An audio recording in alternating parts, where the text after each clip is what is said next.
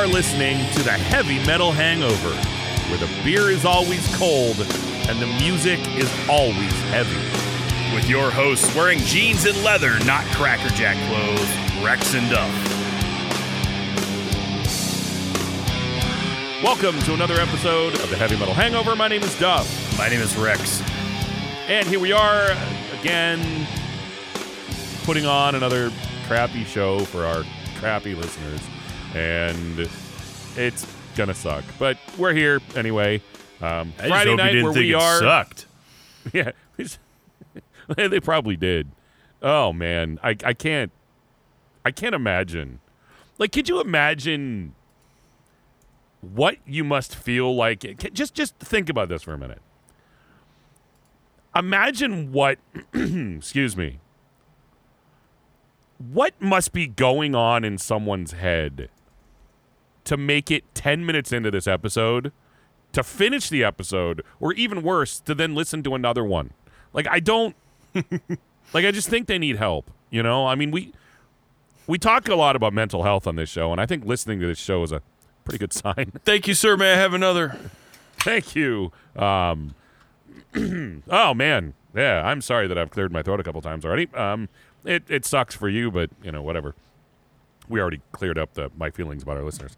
Uh, no, seriously, thank you for uh, for tuning in again. I know you're not really tuning, but, you know, what the hell? It's the way to say that, I guess. We are back uh, for another another week. Again, it's Friday night here for us, whatever time of day or week you are listening. It's we Friday stay up late night. on Friday nights. And the mood is in our right. basement. Gonna have some fun, show you how it's done, T G I F. Oh, I man. still remember that jingle from that damn T V like show block. Oh yeah, what was it? The the, the A B C Friday nights. Yeah, it was T V I F. Like it was Step by Steps. Uh, uh, uh, was Full House. No, well, Full House was on there for a while, but it was predominantly Step by Step. Um, the one with Urkel. Um, yeah, um, Family, Family Matters. Matters. Um, did you did you know Family Matters was a spin-off? Because like no one realizes this. Yeah, yeah, it was, like, or spin- at least remembers it. Yeah, it was a spin-off um, of. Um, Perfect Strangers. Perfect Strangers, yeah, because the the wife, uh, Harriet, yep. was the elevator operator in Perfect yeah. Strangers building. Yeah, I knew that. Exactly. And a what, lot of those shows were spinoffs. But the show was, what's funny is that she was the main character of the show. And then they then they test piloted it, and um, Steve Urkel's what got the laughs. Well, actually, interestingly, not a T G I F show, but it was the same thing with, um, uh, there was a there was a T V, and I know you know this, but... There was a T V series in the early nineties called Good Morning Miss Bliss, um, which they spun off and because no one cared about Miss Bliss. They only cared about Zach Morris. So that is what Saved by the Bell became. And then they retroactively renamed that first season Saved by the Bell, even though it's not what it's called. It was called Good Morning Miss Bliss. Um, but, oh, dude, and, and the thing I remember, too, like T G I F. Uh, so if you're not from the United States, what it was is, um, you know, back in the what early nineties, there was a, um, A B C did it. I'm pretty sure it was A B C. The network. And, yeah, the network. And it was it was Friday nights. Now, historically speaking, back in the days of, you know, regular broadcast television, meaning not necessarily cable, Friday nights was a crappy night for television. Because, you know, you, you put your main shows on Monday through Thursday. Friday is where T V shows went to die because... Most people were not watching T V at eight o'clock on a Friday night. They were doing other things. So A B C made this thing called T G I F, which, by the way, stood for Thank Goodness It's Funny. Not Thank God It's Friday. It stood for Thank Goodness It's Funny. Um, I'm, I'm not looking this up. I, I, I'm just a nerd, and I know this. Um, so they did this thing. It's called Thank Goodness It's Funny, and they they put, like, family shows on Friday nights. I mean, you did. You had you had Family Matters. You had Step by Step. Um... Uh, uh, uh, uh, I just said it. You had Full House. You had um, uh, other ones. I don't, I don't know what, what all I've said, but you had those kinds of shows. And they were all, you know, your typical uh, family sitcoms. In fact, I want to look at up. Um, I want to see what other shows they aired. Now, now I'm curious.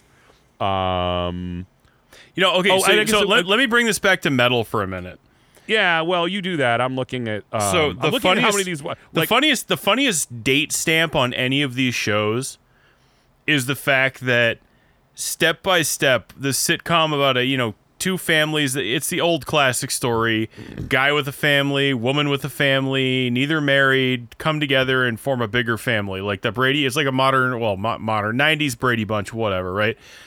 This, the, the stamp in time that brings us back to heavy metal is periodically they would have guys basically like dressed up as Beavis and Butthead and like literally acting like they they basically have Beavis and Butthead stop by the show every once in a while. I mean, if you want to timestamp a T V show, like literally they'd have a dude who goes, oh, like, what's up, old dude? And then this blonde haired guy next to him be like, yeah, yeah, yeah. Like it, it was kind of crazy. Like, um, I just love the fact that Beavis and Butthead were everywhere well, back in the day. Well, okay, first of all, we got to throw this out, too, because I, I'm sorry. I cannot have this conversation without mentioning Family Matters for the main purpose of the fact that Reginald Val Johnson is the coolest person ever. Oh, yeah. He was in Ghostbusters. Pretty, he was in two Die Hards. I mean, dude, he was awesome in Die Hard. Al. Um, Al Powell.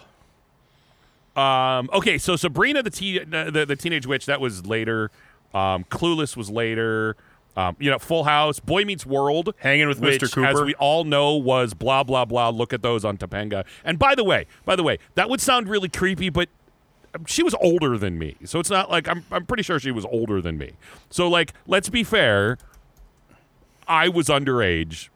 What her to oh Hanging with Mister Cooper, there's one I forgot about. Sister, Sister, that one was terrible. Dinosaurs, which is one of the greatest T V shows of all time.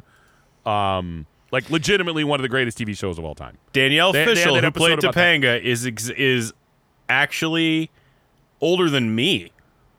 Yeah, I know. So I, I'm a year, I'm about a year older than you, and she's four months older than me. So there you go. You're right.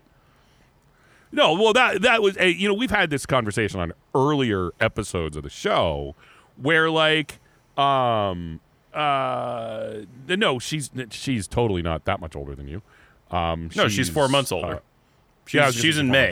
So, yeah, well, right, I just gave like away my birthday. So, now everybody right, right, knows no, no, no, my no, no, freaking okay. birthday. No, no, I thought you, I thought you said I, I, I, you said months. I thought you said years. I was like, no, she's not that much older than me. Well, my no. point was, like, like you, when you're twelve, it's not creepy to be like, oh my god, she's she's twelve and has like triple D. It'd be creepy know, like, if you like watched it not, today and you're like, yeah. Well, that, that's my point. That's my point. I, I, I make it very clear that when I say I only watched it because of those. I am making it very clear that I'm not being a perv. It's like I it's like prob- when I watched Beetlejuice and I saw Winona Ryder, I'm like, yeah. Today I'm like, another year. No, I'm kidding. I'm kidding. I'm kidding. No.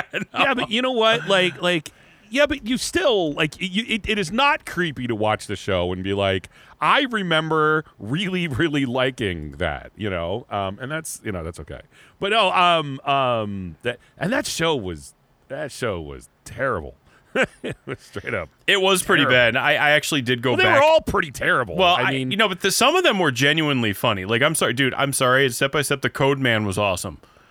Um, well, um, um, Sasha Perfect Bar- Strangers yeah. was funny. Yeah, Perfect Strangers was funny. Like, I, I don't mean to make this about you know nineties sitcoms. Oh, or I don't anything, care. Neither do our listeners. But but um, you know, it it's just. It was anyway. So I, I just that that every time somebody says it's Friday, I always think of the announcer. It's Friday, or or either that, or I think of it's Friday and it's time to party with your excellent hosts Wayne and Garth. Party on, Wayne, and party on, Garth. Party on, Garth. Um, I either think of one but, of those two whenever somebody says it's Friday. By the way, I can also I can at least loop this back into the show. So. The show Full House, what's funny about it is if you watch the pilot episode of Full House, it's actually set up like it's going to be a funny show. Meaning like it's very much like Three Men and a Baby to start off. Because that's how the, the show starts off. Danny Tanner's, like his wife dies, and then his his his cousin and his friend, whatever. So the two other guys move in, and they're trying to change diapers, and it's funny. And then the rest of the show after that was just like, oh no, you did something naughty, let's hug it out. I'll be honest know? with you, like like that show had some genuine like genuine like hard moments to watch. Um, oh, it was a it, it was like, a good like, show. Like in the in the in the like the when when they're doing like father or like not father daughter, but like mother daughter stuff and like the kids are all upset and like like that stuff's like tough, man, you know, cuz Um, you know, you and I both grew up in, in not not in that kind of situation, but in a similar situation where we didn't have our parents around and everything else. So, so like, you know, I, I when I watch that kind of stuff, I'm like, man, I, I know how they feel. You know what I mean? Like, but um, you well, know, I so mean, I, I look, don't know. Look what happened. I mean, clearly the sh- the show drove.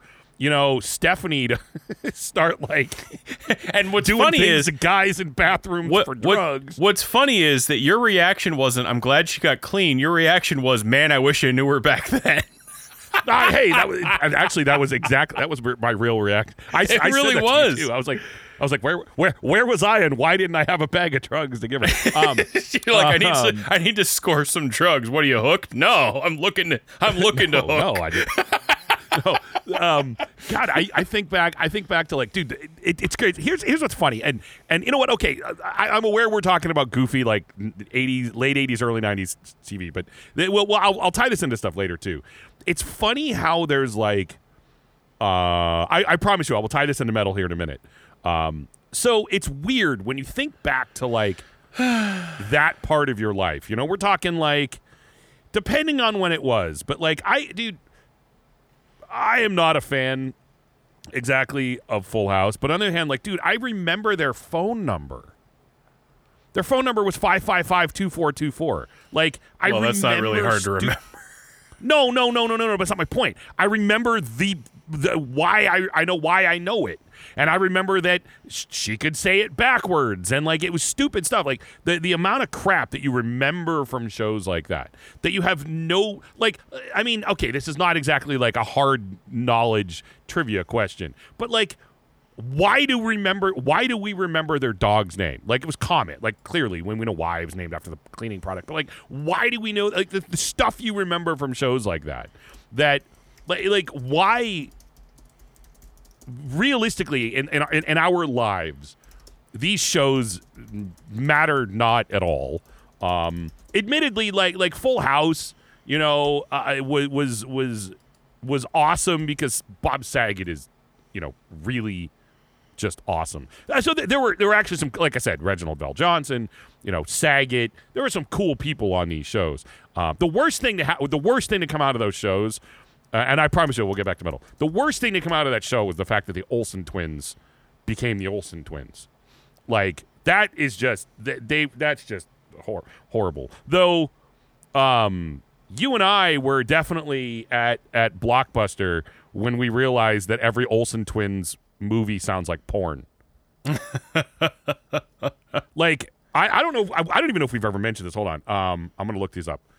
We were we were working at Block. I will I will get back to metal. I promise you. But we were at Blockbuster and we were standing there and we realized. Now I'm not saying we're the only people who realize this. It, it, this might be common knowledge. I don't know, but every Olsen Twins movie sounds like porn. Dude, switching goals. When in Rome, It Takes Two. Our First Video, Holiday in the Sun, New York Minute, Our Lips Are Sealed, Getting There, Passport to Paris, How the West Was Fun. Like, dude, that's horrible. Anyway, anyway, I'm tying this back in. The reason I'm tying this back in, and we didn't mean to talk about, you know, eighties, nineties comedies, but um, the thing about stuff like that is it's it's interesting how there are times in your life where things like T V. Now, why did we watch those shows? Because frankly, T V shows went to die on a Friday night. But you know what? I, when I was nine years old or whatever, I didn't have anything else better to do on a Friday night. You know, when I was, however old I was when these shows were coming out, I didn't have anything else to do at the time.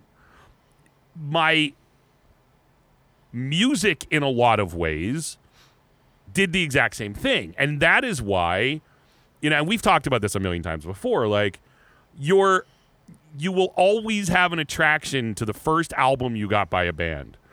And you'll always have an attraction to bands you got into in those periods. Movies, too. And I, and I, I heard somebody recently talk about this. They're like, you know, your favorite movies are probably movies that you got into in, like, seventh grade, eighth grade, ninth grade, like there. Like, I mean, in our case, that's true, right? My my favorite movies are still Airheads, Dazed and Confused, Wayne's World. Like, got into them seventh, eighth, ninth. You know, those those those years. Um, and you know, it's just I, sometimes I find it really interesting about how things like that stick with you. I mean, dude, why did I why did I watch every episode of Saved by the Bell about eight thousand times? Because when I got home from school at Four o'clock or whatever, T B S or one of the channels had it in syndication.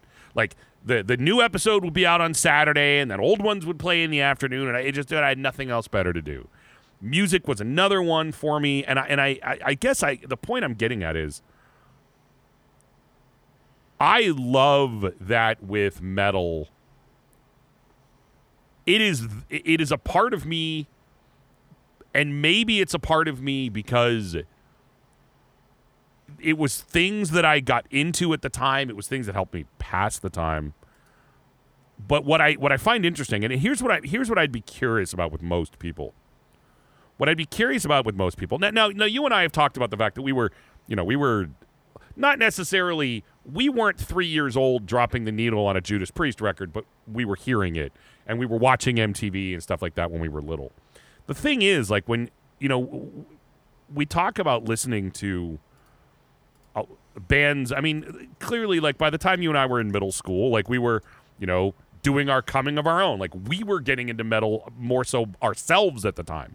We weren't yeah. just around it, but we were, like, actively buying records and things like that. I would just be interested, because this is something I notice about metal people, but I don't necessarily see across the board. I would be interested to see how many people, like if you walk down the street or you're in the bar and you ask one hundred people, how many of them would tell you that the bands they got into in seventh grade and the records that they were, the, the records that they were playing in eighth grade are still their top five favorites and are still what they listen to all the time? I'm just, I'm, I'd be really, and, and I don't, I don't mean like the song comes on the radio and they're like, oh, I used to love that song. But like, I, I mean, our, our, think, I mean, I don't know, like I'm thinking of our peers, right? Are like, are the people we go to, hi- the people we went to high school with, like, are they sitting around on a Friday night drinking a beer, listening to, I don't know, like T L C? they're, they're drinking a beer, don't go chasing water. And they're drinking a beer, listening to like Waterfalls. Like, are they doing that? I don't know. And I, I mean, I'm joking, but it's a legitimate question. Um, because, and, and, and, I, and I point this out for another reason. Rex, tell me how many times did people tell you that you were going to grow out of metal? I heard it all the time. What? You're no, being no, sarcastic, did, did, right? No, no, no, no, no, no, no, no, no. How many times when you were a kid would people say to you that, like, that's, oh, you like metal, you'll grow out of that? Did people ever say, because I got that all the time. It's not a phase, Mom. Well, no, I'm, I'm, I, well, no, that's my point. Like, it, you know, I, people would tell me all the time, like, I, I don't, I don't know if I could predict when I was in seventh grade, when I listening to whatever Anthrax, that I'd still be listening to the same Anthrax record a million years later. I don't know. Maybe, maybe I'm weird. Um, I did, well, however, by the way, see a, a funny meme the other day, and it was like. The meme was like my mom dropping us off at the mall, and it was, you know, in yeah, nineteen ninety-eight. It was, you know, like uh, the, the, the everybody's wearing Korn know, and I, Slipknot shirts with the yeah, frosted we, we, tips. I, I never, and, and yeah, hair. I never had frosted. Well, I had long hair. Never had frosted tips. I never wore makeup to the mall. Um, that's that's true. Uh, yeah, I never owned never Jenko's. Did never did either. Um, because come on, dude, I've worn nut huggers my whole life. You know, I, I you were going I, you were going the opposite direction. Everybody else was trying to figure out how to get their jeans wider. You were figuring out how to get your jeans tighter. Well, it's like that scene that scene in Dazed and Confused where the girl's like laying down and the, the, the other girl has like a pair of pliers. It's vice grips to try. Dude, dude, there was there was times where you'd be walking around and your pants weren't even buttoned. They were just because well, you were just like, well, I can't get ones that fit around the waist tight enough. Well, they probably weren't. They probably weren't buttoned because I would. Nah, never mind. We don't. We we don't need to talk about. You should. You should have got a pair of suspenders though. Yeah. You're like, you're like having trouble fitting in your pants, or did you just get a Hummer? It's like, well, both, actually. Uh, um, but I don't know. Like this, I do. I, I, I think I think about this stuff all the time, though. Like, um, like I, I wonder. I, I like I know for me, um, and I like I said, I know with movies, it, it's definitely that way with movies, because I still to this day. I, a lot of people I know, like, their favorite movies are the ones that they got into when they were at that age. I'm just, I would really honestly love to know. Um, and, I, and I bet, you know, some of our fans, huh, dare I say fans, some of our listeners, I was going to say some of our listeners might be fans of metal that have been fans since they were kids. But there's also probably people that are listening to our show that got into it later in life. And, I, hey, dude, how many things have you and I got into, you know, later in life? You know, I, um, you know, I didn't it's, start. Pa- I didn't start painting until I was in my mid thirties. I mean, you know, it's, there's it's, lots of stuff. It's really funny because, you know, I it, it I think the term and this term, I'm actually kind of sick of this term. It started coming up last year, and it's still. Well, just, I could make you a list of terms I'm sick of, but we'll just go with no, it. But this this is specific to metal. Like, I'm getting sick of the term gatekeeping, aren't you? Like, we oh, did a whole well, bunch. I, like, when it, when, when it very first started coming up last year, when not, and it wasn't always first, but when it really, like, every other headline was gatekeep, gatekeep, gatekeep, gatekeep, like, you and I were like, yeah, you know, like, that doesn't make any sense. I'm so sick of it now. Like, literally, if someone says, like, I don't like Load by Metallica or, or you know, anything like that, it's like, oh, you're just a gatekeeper. Like, you know, it, it, like, it just gets... No, it now sucks. It's, it's overused I mean, now, like... You can't even say, like, well, I don't consider, like, if you were to say, for instance, like, I'm trying to think of, a, of an example here. Like, you could say, um, yeah, I, I don't really, I don't really like Linkin Park. I don't really think that they're that metal. Well, you're a gatekeeper. Like, no, I, I just said I, I don't like Linkin Park. You know, like, no, a, a, a gatekeeper would be, w- w- you know, would be like, oh, well, you're clearly not into metal if you listen to you listen to them. Well, and it's like, well, you know, the whole T-shirt thing. Not that, like, the T-shirt thing really know, started it. The T-shirt thing is what really started the whole people wearing, like, Iron Maiden shirts or Guns N' Roses shirts and whatever, and, well, name five songs or whatever. Yes, well, while I think, like, I, I always say this. I don't care what shirt you're wearing. It doesn't keep me up at night. If you're wearing an Iron Maiden shirt, you don't know who they are. I think it's stupid. Like, I think it's dumb, but it doesn't bother me. Well, I mean, like, like you know, I, I like tended, I tend to not walk around wearing messages on things that if I don't know what they mean. Well, that's yeah, just me. It's like it's like, like you know, one, one would think one would think like Google it. Yeah, I mean, like, you really and truthfully, it's funny because some of these bands you'll buy shirts like, oh, I can't wait to wear a Burzum shirt, and you're like, um. And look, by the way, this is not me judging anybody who likes Burzum. Again, I don't care. I don't care what you listen to. It's none of my freaking business. I'm not gonna here to lecture people on what they should and should not like. But I'm saying a lot of people would read about who Varg Vikernes is and be like, oh, yeah, huh. You know what I mean? Like, well, yeah, maybe maybe I should reconsider that. Yeah, may- maybe uh, I shouldn't well, wear this shirt it's... when I don't know who the guy in the band is, you know, or whatever, so... Well, you know, actually, I, I said something earlier. Well, I didn't say it. I, I wrote it earlier in a in a discussion about something unrelated um, that I want to talk about. But, and I know I've mentioned this on the show before, too. And by the way, I know the entire last twenty minutes of the show was all uh, non sequitur. I don't even know if that's that begins to describe it. We, I, I, I my brain went in circles about one hundred fifty things, and maybe now we're... There was no coherent thought at all, and you're probably all dumber after listening to it. But back to where we are. I don't want to use I don't want to talk about gatekeeping. I will say this though, because it, it will it will spark something else I want to talk about. But oh, I don't want to talk about that. I, I want to talk about that I'm sick of seeing every single thing called gatekeeping.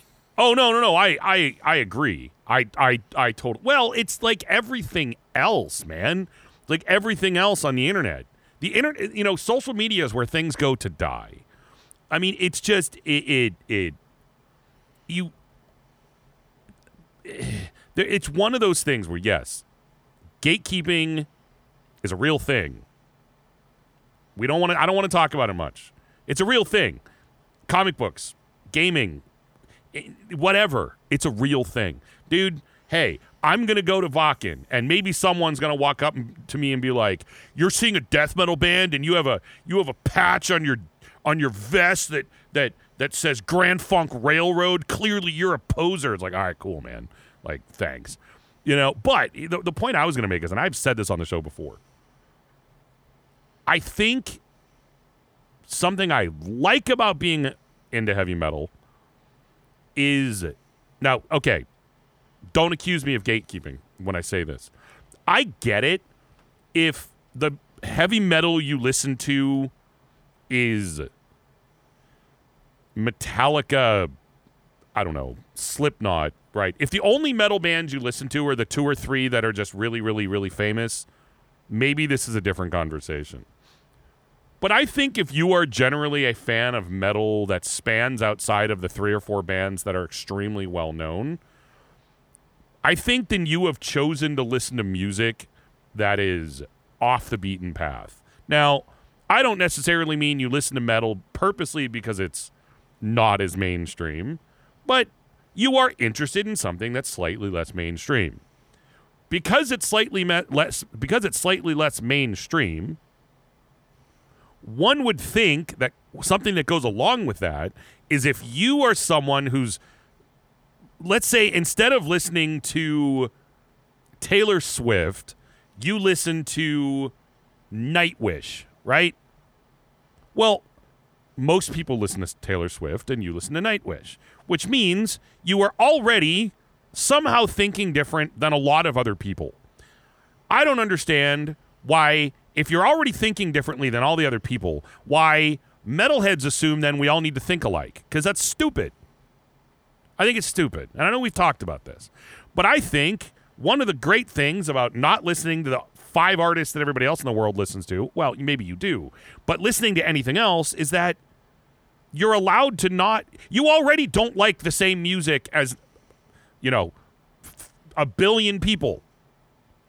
You know, ninety-five percent of the United States listens to Taylor Swift. If you're not listening to Taylor Swift, but you're listening to Nightwish, you already disagree with ninety-five percent. Why would you have to completely and always agree with the other five?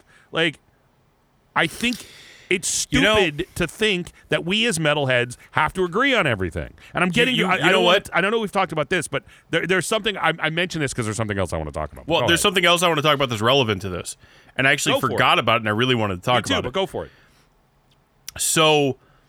Um, Fernanda from Crypta uh, was on ins- posted on Instagram. She posted that she saw Testament. She got to meet Steve DiGiorgio, and, and she was excited. Everything else like that. Then well, the she's next a bass player, of course she is. Well, right, but you know, so but then after that, she went to a Beyonce concert. Beyonce Knowles, you know, like I, I think it's just Beyonce now. I don't know.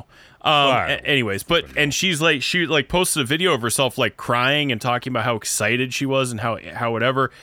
And people, some people were like, hey, you know, cool, whatever, you know. We, whatever. There were actually a lot of people who were like, you're a poser. I can't believe you're at a Beyonce concert. Why would you go see that? Who, who, like, I can't believe you like that kind of stuff. And, like, that, like, exactly what you're talking about, being like, we don't have to agree. Like, we, we, we kind of touched on this, like, in the past couple weeks where we mentioned, like, we did a whole classic rock episode. We talked about how, like, we've listened to, like, Neil Diamond and and you know all that kind of stuff, and it's like I, I just get it I just I don't I don't understand like why everything has to be the same, and and it, and it always cracks me up because you know I was just having a conversation with I think it's somebody at somebody at work or something like that where it's really ironic that you know punks, metalheads, everything else you know pride themselves oh you know we're we're you know, like even Slipknot has the album "We Are Not Your Kind" and everything else like that, and and but at the same time, you don't like stop and look around and realize like you know you're still part of like a group, you're still part of a tribe, whatever you want to call it, you know, because as soon as you step out of line, like wait a minute, why are you wearing a Beyonce T-shirt? This is a Slayer concert, you know, whatever. Well, like first of all, you're let me, you're let immediately me point out like the called irony. out, you know. Let me point out the irony of some guy in his mother's basement eating a sandwich on Instagram calling someone who is a poser, calling someone a poser who has a King Diamond tattoo and is in a band that opened for Morbid Angel. There's an there's a little bit of irony in, like, seriously, like a kid sitting at home calling someone a poser, and that person has a King Diamond tattoo and literally is in a death metal band that played Wacken and opened for Morbid Angel. So the irony there is is is is pretty is pretty big. Um, but I mean, it's it's but, it, and it, but the thing is, it doesn't surprise me. Like no, my, fir- my it, first reaction, well. my first reaction when she posted Beyonce, it was just like, oh, I'll like literally, I'm not even joking. My first reaction was, oh, I didn't expect that, but whatever. Well, how does it? Oh, hey, hey, you know, it, it's just I, it's, it's it's the same thing. Like, I, look, look, if Fernanda tomorrow said, Crypta from now on will be. a pop rock will be a pop band and we will no longer be playing death metal, well then I'm going to have something to say, and, and but it, you know, it's funny, I'm going to have something to say, but it will be that sucks, man, that that's it, disappointing it, yeah. It's not going it to be, be I'm not oh, buying a bunch of posers record. And the only reason why I'm going to say that is because I enjoy the band as it is, and I probably won't enjoy them in that incarnation. Um at the same well, time, you know, artists like to change, you know, and I will say this, when I was sixteen, seventeen and, and Metallica cut their hair and released Load, I was like, I was just, oh, they're, they're sellouts and blah, blah, blah, everything too. Now I look at that and I'm just like, you know, maybe they just wanted to try something different. You know, maybe they just wanted to play different music, good or bad. You know, Th- that's the thing. Like, musicians change. Like, it's not that, that there's an actual question is, is it a band's job to give the people what they want, or is it a band's job to find some sort of fulfillment in their art? Meaning, is it more important that a band goes out and says, well, this is what everybody expects from us, so let's just release another album like that? Or is it more important that a band says, you know, we wrote four albums of really, really fast thrash metal, why don't we try something different this time? And I'll be honest with you, sometimes that different is, oh, that sucks. Like, I hate that. Like, I'm not liking where this is going. Sometimes that different goes the other direction. If Dave Mustaine uh, for Rust in Peace said, I just want to write another super fast thrash album and not, you know, uh, but uh, you know, I just, I, that's all I want to do is write another super fast thrash album, Rust in Peace would not have been what it was. He said, I want to write more technical. Even um even even Chuck from from Death, he how many you know he he wanted to go more technical. He didn't want to write the same death metal album over and over again. But it, but it works both ways. You have other bands that are like, you know, we wrote, you know, I'll give you In Flames. Let's look at In Flames. In Flames wrote a whole bunch of death metal albums, and then they went more nu metal-ish, you know, whatever. I don't like Reroute to Remain. A lot of people did. And, you know, that gave them a lot more fans. Maybe they lost me, but they probably gained five people for one me. You know, whatever. Um, you know, we have to accept the fact that these bands and their music, we don't own them. We can't tell them what to do, and they have no obligation. Our obligation to a band is to support them when we enjoy their music. If we don't enjoy their music, don't buy their stuff. If you if you do enjoy their music, though, do try and buy their stuff. Let, let, let me let me piggyback uh, off of that and say this. A band is not obligated to put out the record that you want them to. Right? They're not. They, they, Metallica is not obligated to put out Master of Puppets again. Like, they're not. I'm also not obligated to like it. I feel this way all the time. I mean, dude, we, we talk about this all the time, that there are bands out there that... I I mean, let, let's be fair, dude. There are bands... Well, I mean, I, I don't want to just always say Metallica, but there are bands that people will like them because their name is on it.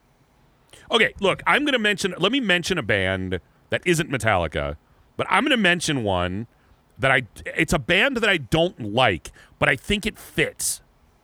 I think this th- this fits this example. I honestly don't think... there is anything the band Tool could release that Tool fans wouldn't love. And it's what I, and, and the reason I, and I, look, I'm picking on Tool fans, I, I'm fine. What I mean by that is their name goes on something people like it. Dude, hey, it's not just Tools. It's the first band I thought of. There are plenty of bands like, there's plenty of just things in the world that are like that.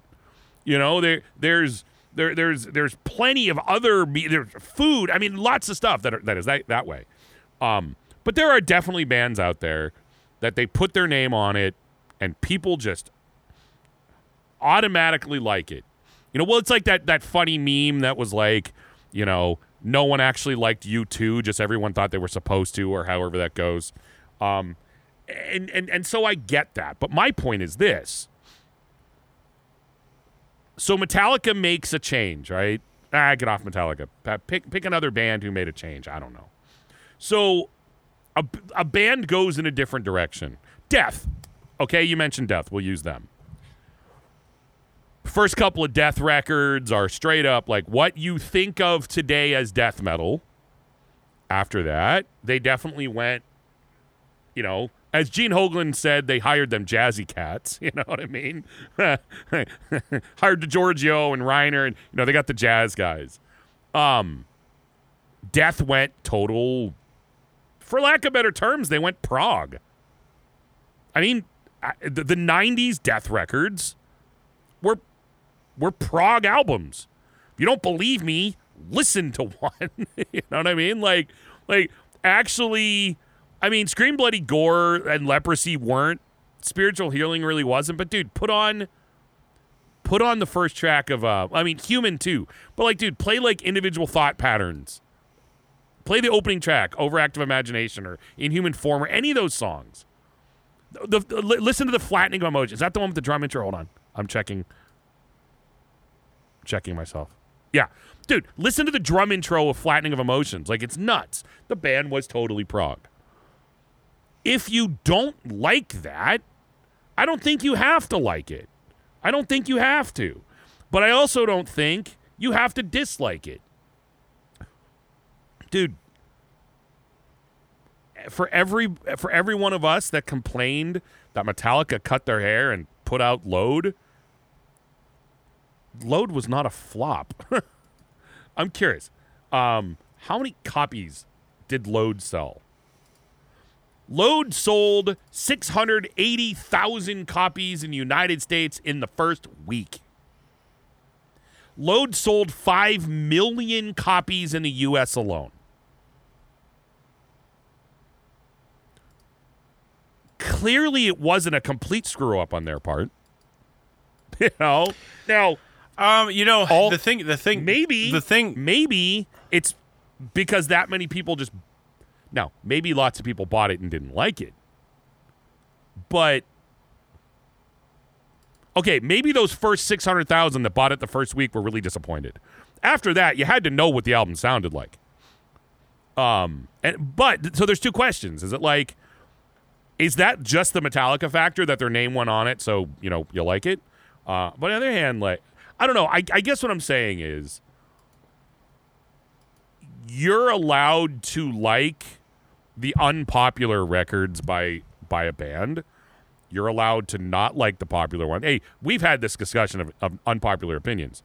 Like when I say I'm really not into the album Rain and Blood, because I'm not, I don't dislike Slayer. I'm not a huge Slayer fan. But there's a bunch of Slayer I like. It's just pretty much not that album. That album never did much for me. It just didn't. Um, there are there are metal bands that I just am not a big fan of, and albums I'm not a big fan of. You know, we we we were talking earlier about some bands that neither one of us are big fans of, and we feel, you know, everyone seems to feel that we're supposed to. I guess I'm saying I don't think we need to agree. I don't think we need to agree. And well, you know, actually, I feel that way about most things. I, I don't care if someone likes or dislikes something, provided it they came up they came up with that themselves. You know, um, if you like a record because you think you have to, then I my opinion of you liking it is okay, whatever, do whatever you want. But I will totally respect if you like or dislike something if it's because you actually like or dislike it. Like if you flat out tell me you don't like Iron Maiden, okay, I don't like Tool. You don't like Iron Maiden. We don't have to. I just, I don't think we have to. And I and I know we've talked about this before. But I, I just and like so you're right. Like with, with Crypta, with the, if they were to if they were to make a change on their next record, I I now okay. Are there some universals? Yeah, okay. So Cold Lake. Mm. I, I think unanimously everyone thought bad decision by Celtic Frost. Celtic Frost, excuse me. You know, Risk by Megadeth. Okay. Hey, whatever happened to them? I, Celtic oh, yeah. Frost. Is it true they got lost? Um, Risk by... Okay, we realize, but... It, It's a short list. It's a short list of, like, truly, truly screwed up records. Like, bad decision records. There's a few. Saint Anger. Ooh. Yes. But it's... I mean, you, you have to remember, though, Metallica could literally release an album of Lars farting on a snare drum, and it will sell ten million copies. Well, it, farting on a snare drum would sound better than the snare drum on, on, on that record. Right. Though, the credit I give Metallica, dude, James was trying to not die at the time. Like, James was going through heavy addiction and rehab and stuff at the time. You know, like, what? Dude, that band was not in an okay place. Admittedly, I don't care about Metallica after that, but I think it's pretty safe to say they got their crap back together shortly thereafter. So they had a weird period. Okay. Lots of bands that are around for a long time have a weird period. But anyway, I guess all I'm saying is I enjoy I enjoy talking metal with people, and I enjoy disagreeing. I do. I and I, I think it's I think it's fun. Um So this brings me around, and I know that was kind of a scattered conversation, but there there was a conversation that I was in, and I'm gonna I'm gonna pose this question to you. Um oh, did I close the window I had? I gotta pull this back up. Hold on. Um so I'm going to Wacken in about a month, and there is some online people who, half the time people online just bitch, just a bitch. But the conversation is that, you know, the lineup for Wacken is not that great. And Hellfest, which is in June, and um, is in France, has so much better, excuse me, they get so many more big names, and therefore it's a better festival. Let me give you an example, okay? They've got Kiss, Hollywood Vampires, Parkway Drive, you know, um, As I Lay Dying, Rancid, Sum forty-one, Papa Roach, Motley Crue, Def Leppard, Iron Maiden's there, Slipknot's there, Tenacious D, you know, Pantera's playing, Black Flag, Clutch, the Melvins, like they've got, they've got definitely bigger, bigger draw acts for it. My opinion, though, now there are a couple of bands here that I that I am kind of jealous of. Um, uh, for example, um, uh, Paradise Lost is playing Hellfest. Okay. The thing is, Wacken is, in my opinion, a very completely different type of lineup. Yes, you have your Iron Maiden, your Megadeth, your Halloween. Okay. The rest of them are not Kiss, Def Leppard, Motley Crue. The, it, the rest of it is not that. The rest of the show are, what would I say, second, third tier bands. I'm going to a festival for four days. Iron Maiden's headlining, that rules. Personally, I might be the only one out of seventy-five thousand people that's there that says this. I would much prefer four days of second tier bands that then just a a, a a a big list of, you know, your Kisses and Motley Crues and that sort of thing. But is that just because I'm old and I've seen all the big bands before and now I just want to see all the other ones that don't necessarily come to the U S? Like, I, I'm asking you, like, if you were, because we've talked a lot about about um, picking our own set lists, and we'll do that today.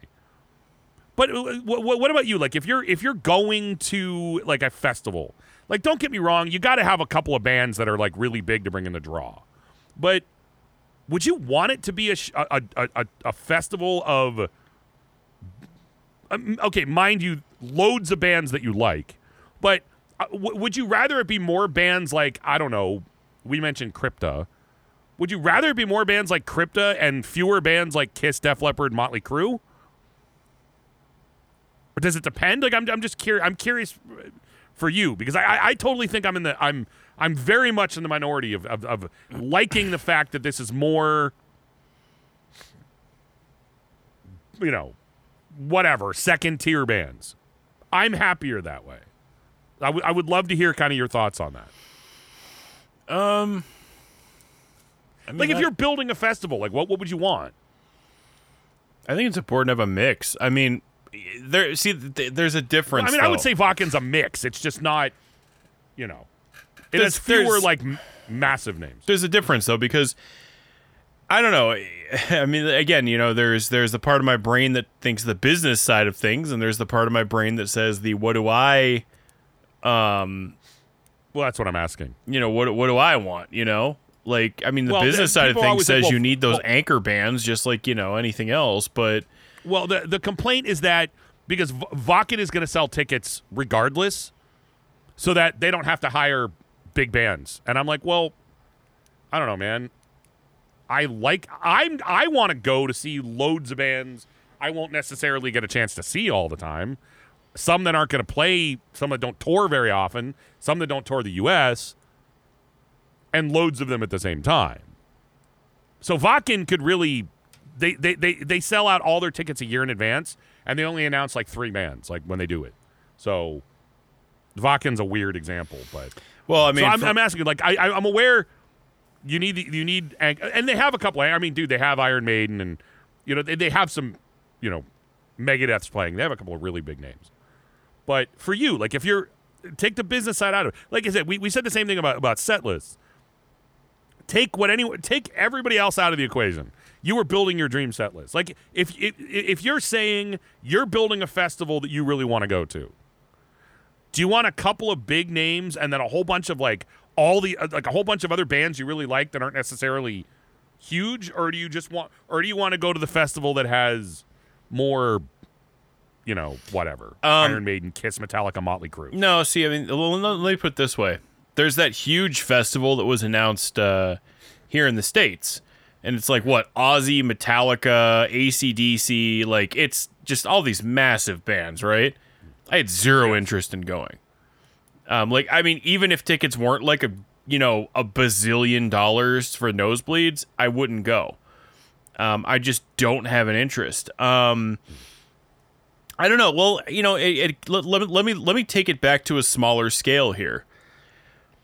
I enjoy, you know, and I live like live I live in the New York City area, so a lot of those bands that like, you know, would go to Wacken and stuff, and that's your chance to see them. Like, they come here. Um, I mean, there's some bands, you like you said, that don't tour the U S, but a lot of these bands come here. And for me, the venue plays a part. Um, I, I'm not a festival guy. Um, I, I, genu- I genuinely feel like those all-day festivals, like, by the by the time the end of the day comes around, you're just so...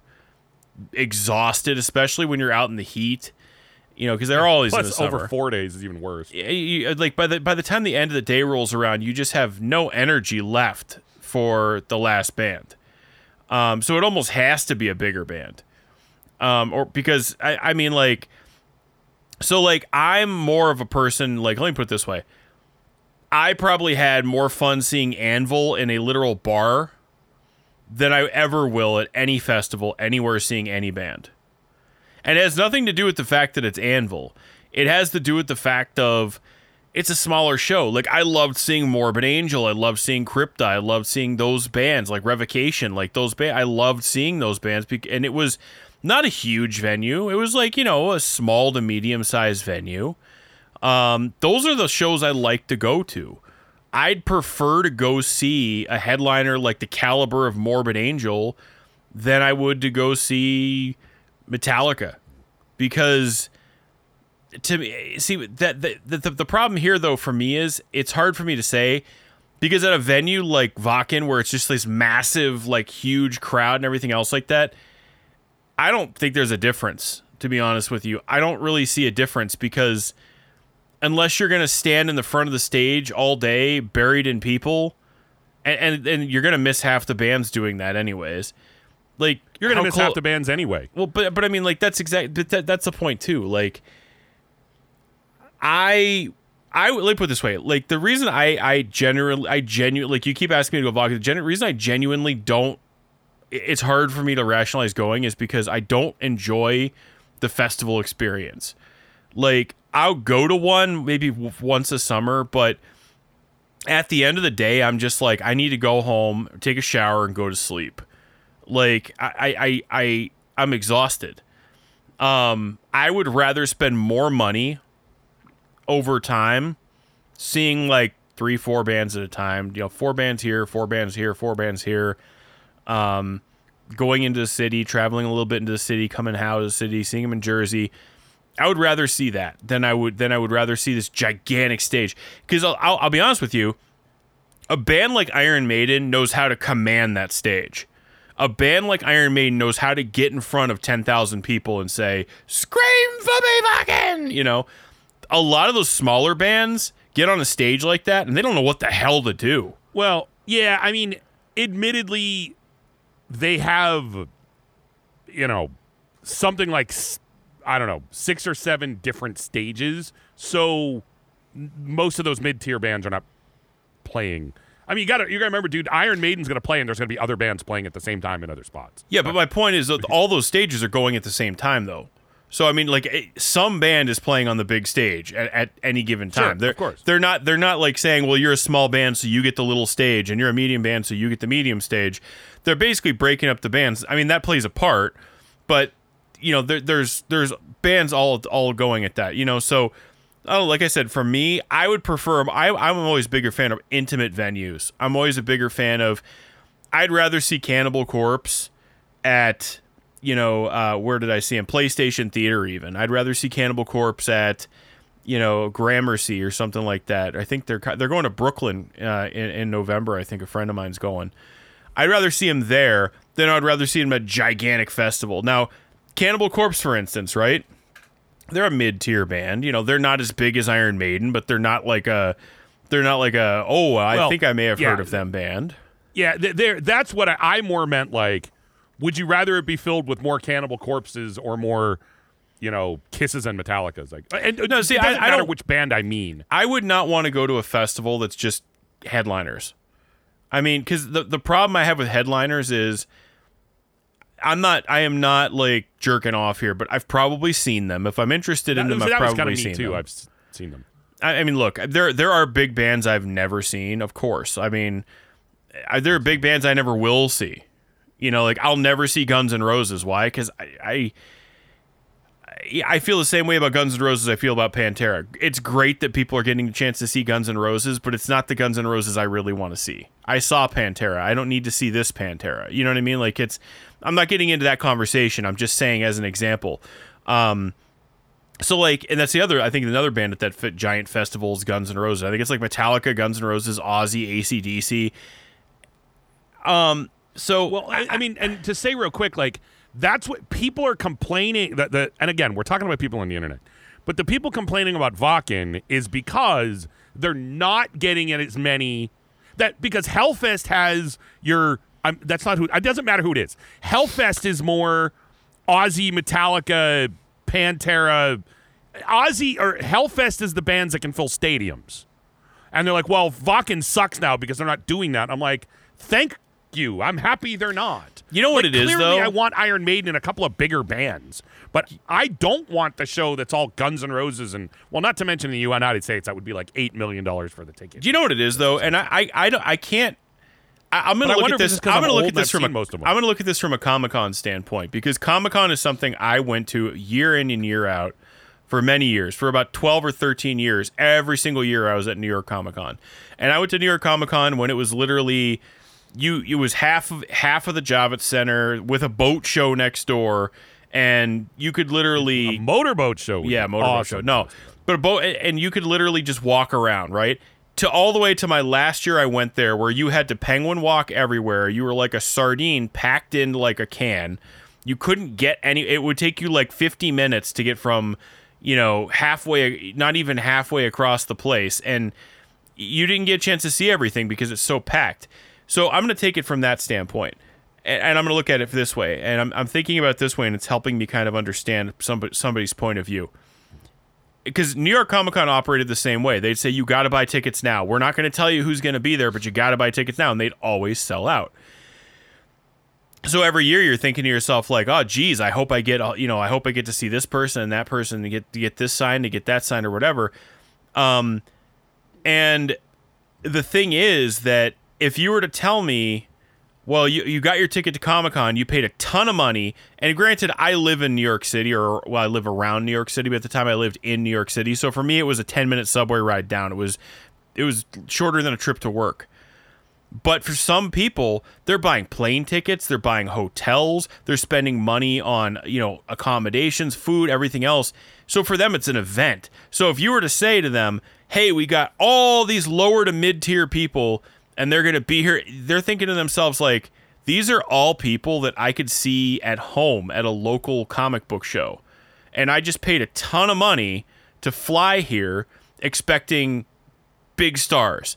Like, I expected Chris Evans. I expected, you know, uh, Tim, you know, I expected, uh, you know, uh, Samuel L. Jackson. I expect, but, but instead you're telling me, like, oh, we have the guy who played the fourth Uh, a SHIELD trooper in the second Avengers movie.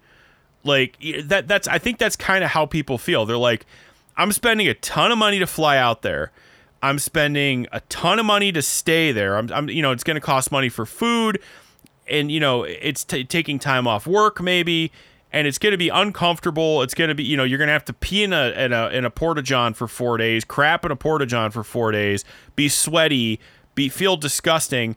And I'm seeing a bunch of bands that I could probably just wait, and they'll eventually tour in my neighborhood. Like, I, I first of all, I gotta I gotta make this clear.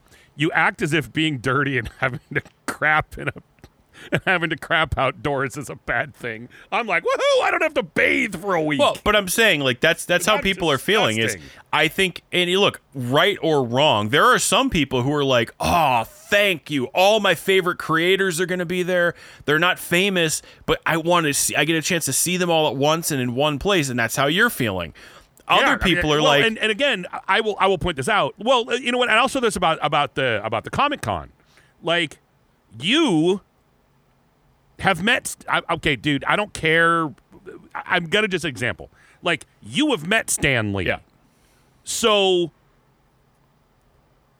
like, I've met him, shook his hand, would, took a picture of him, have an in- autograph with him, everything else. So the next time Stan Lee's at a show, I'm like, mm, I met him. Yeah, well, and you're, he's you're dead not going to go in I mean, that line. You know, yeah, you're not going to get in that line. You're, right. What I mean is, you, you, you, you would be more interested in, like, oh my god, dude, the uh, the guy who. I have seventy-five of, of uh, I have seventy-five comic books. I'll, you know, I'll, I'll give you an ex- I'll give you an example that's related. That I'll give you an example that's related to metal. Tim Bradstreet. Tim Bradstreet drew every cover of every Punisher comic. He also drew the cover to um, Iron Maiden's, the one with the tank on the cover, Matter of Life, Matter of Life and Death. He drew that cover. So well, okay, so I so he's that, I have a, be, I, I have let's a, just call that second tier. I have well that's what I'm saying. I have a I have a I have a, a hardcover Punisher comic signed by the writer, the artist, and the inker, and Tim Bradstreet's the only guy I'm missing. To everybody else, oh, you mean who, the Tracer? He, no, he's the he's the cover artist. Well, yeah, the inker, but he's cool. the, the J- Tracer. Dude, you'd like Jimmy Palmiotti. All he ever talks about is porn. Um, oh, my kind of guy. So, no, that's the inker. But so Tim Bradstreet, like, he's the cover artist. So, um, to me, it's like, oh, yes, I get to meet Tim Bradstreet, and to a bunch of people who are Punisher fans or fans of like his artwork on other things, like maybe even the Iron Maiden album. They're like, oh, yeah, Tim Bradstreet. To a lot of people who are casual fans who are maybe going because it's the thing to do. And you have to remember with Wacken, it's not all deep, hardcore metalheads. A lot of people go to this because it's the thing to do. And that's the oh, same, of course, the same of course. thing well, happened well, to Comic-Con. Comic-Con the same thing happened to Comic-Con. It used to be you go to New York Comic-Con because you're a hardcore comic fan. Dude. Like you, you've read all the key books and everything else. Now you go to Comic-Con because it's the thing to do. And that's how Dude, Wacken is. I'm not... I, I appreciate comics.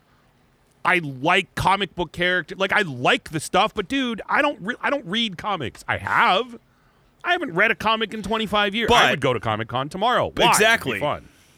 Um, so, see, th- this is where, the reason I ask you is I understand, I, I'm in complete agreement. I understand why people are upset.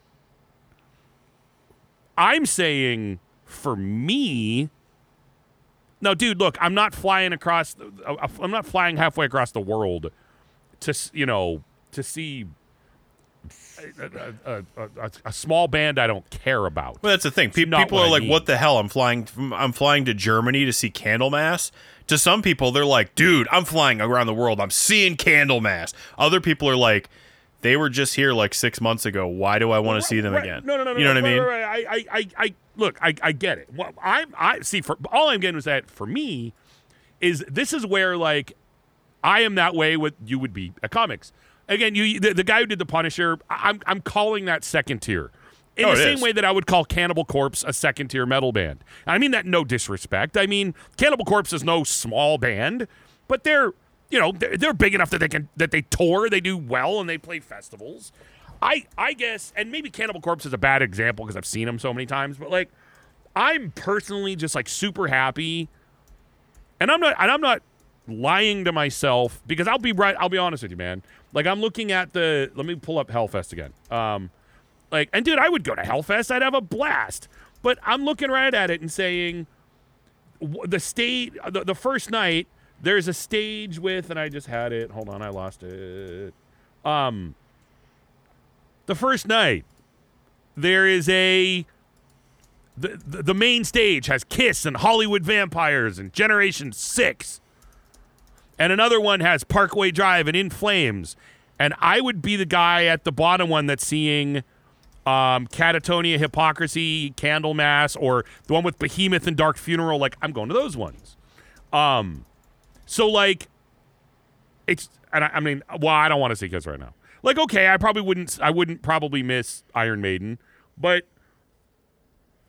is it just, I, I guess, like, maybe I'm just old, or maybe it's because, like, I'm, like, I've seen Kiss, I've seen Motley Crue, I've seen Def Leppard, I've seen Iron Maiden, I've seen Slipknot, I, I've seen Pantera, I, I've seen, like, I'm going down this going, like, I, and I'm, dude, I'm not putting down Hell. Like, I would go to Hellfest tomorrow.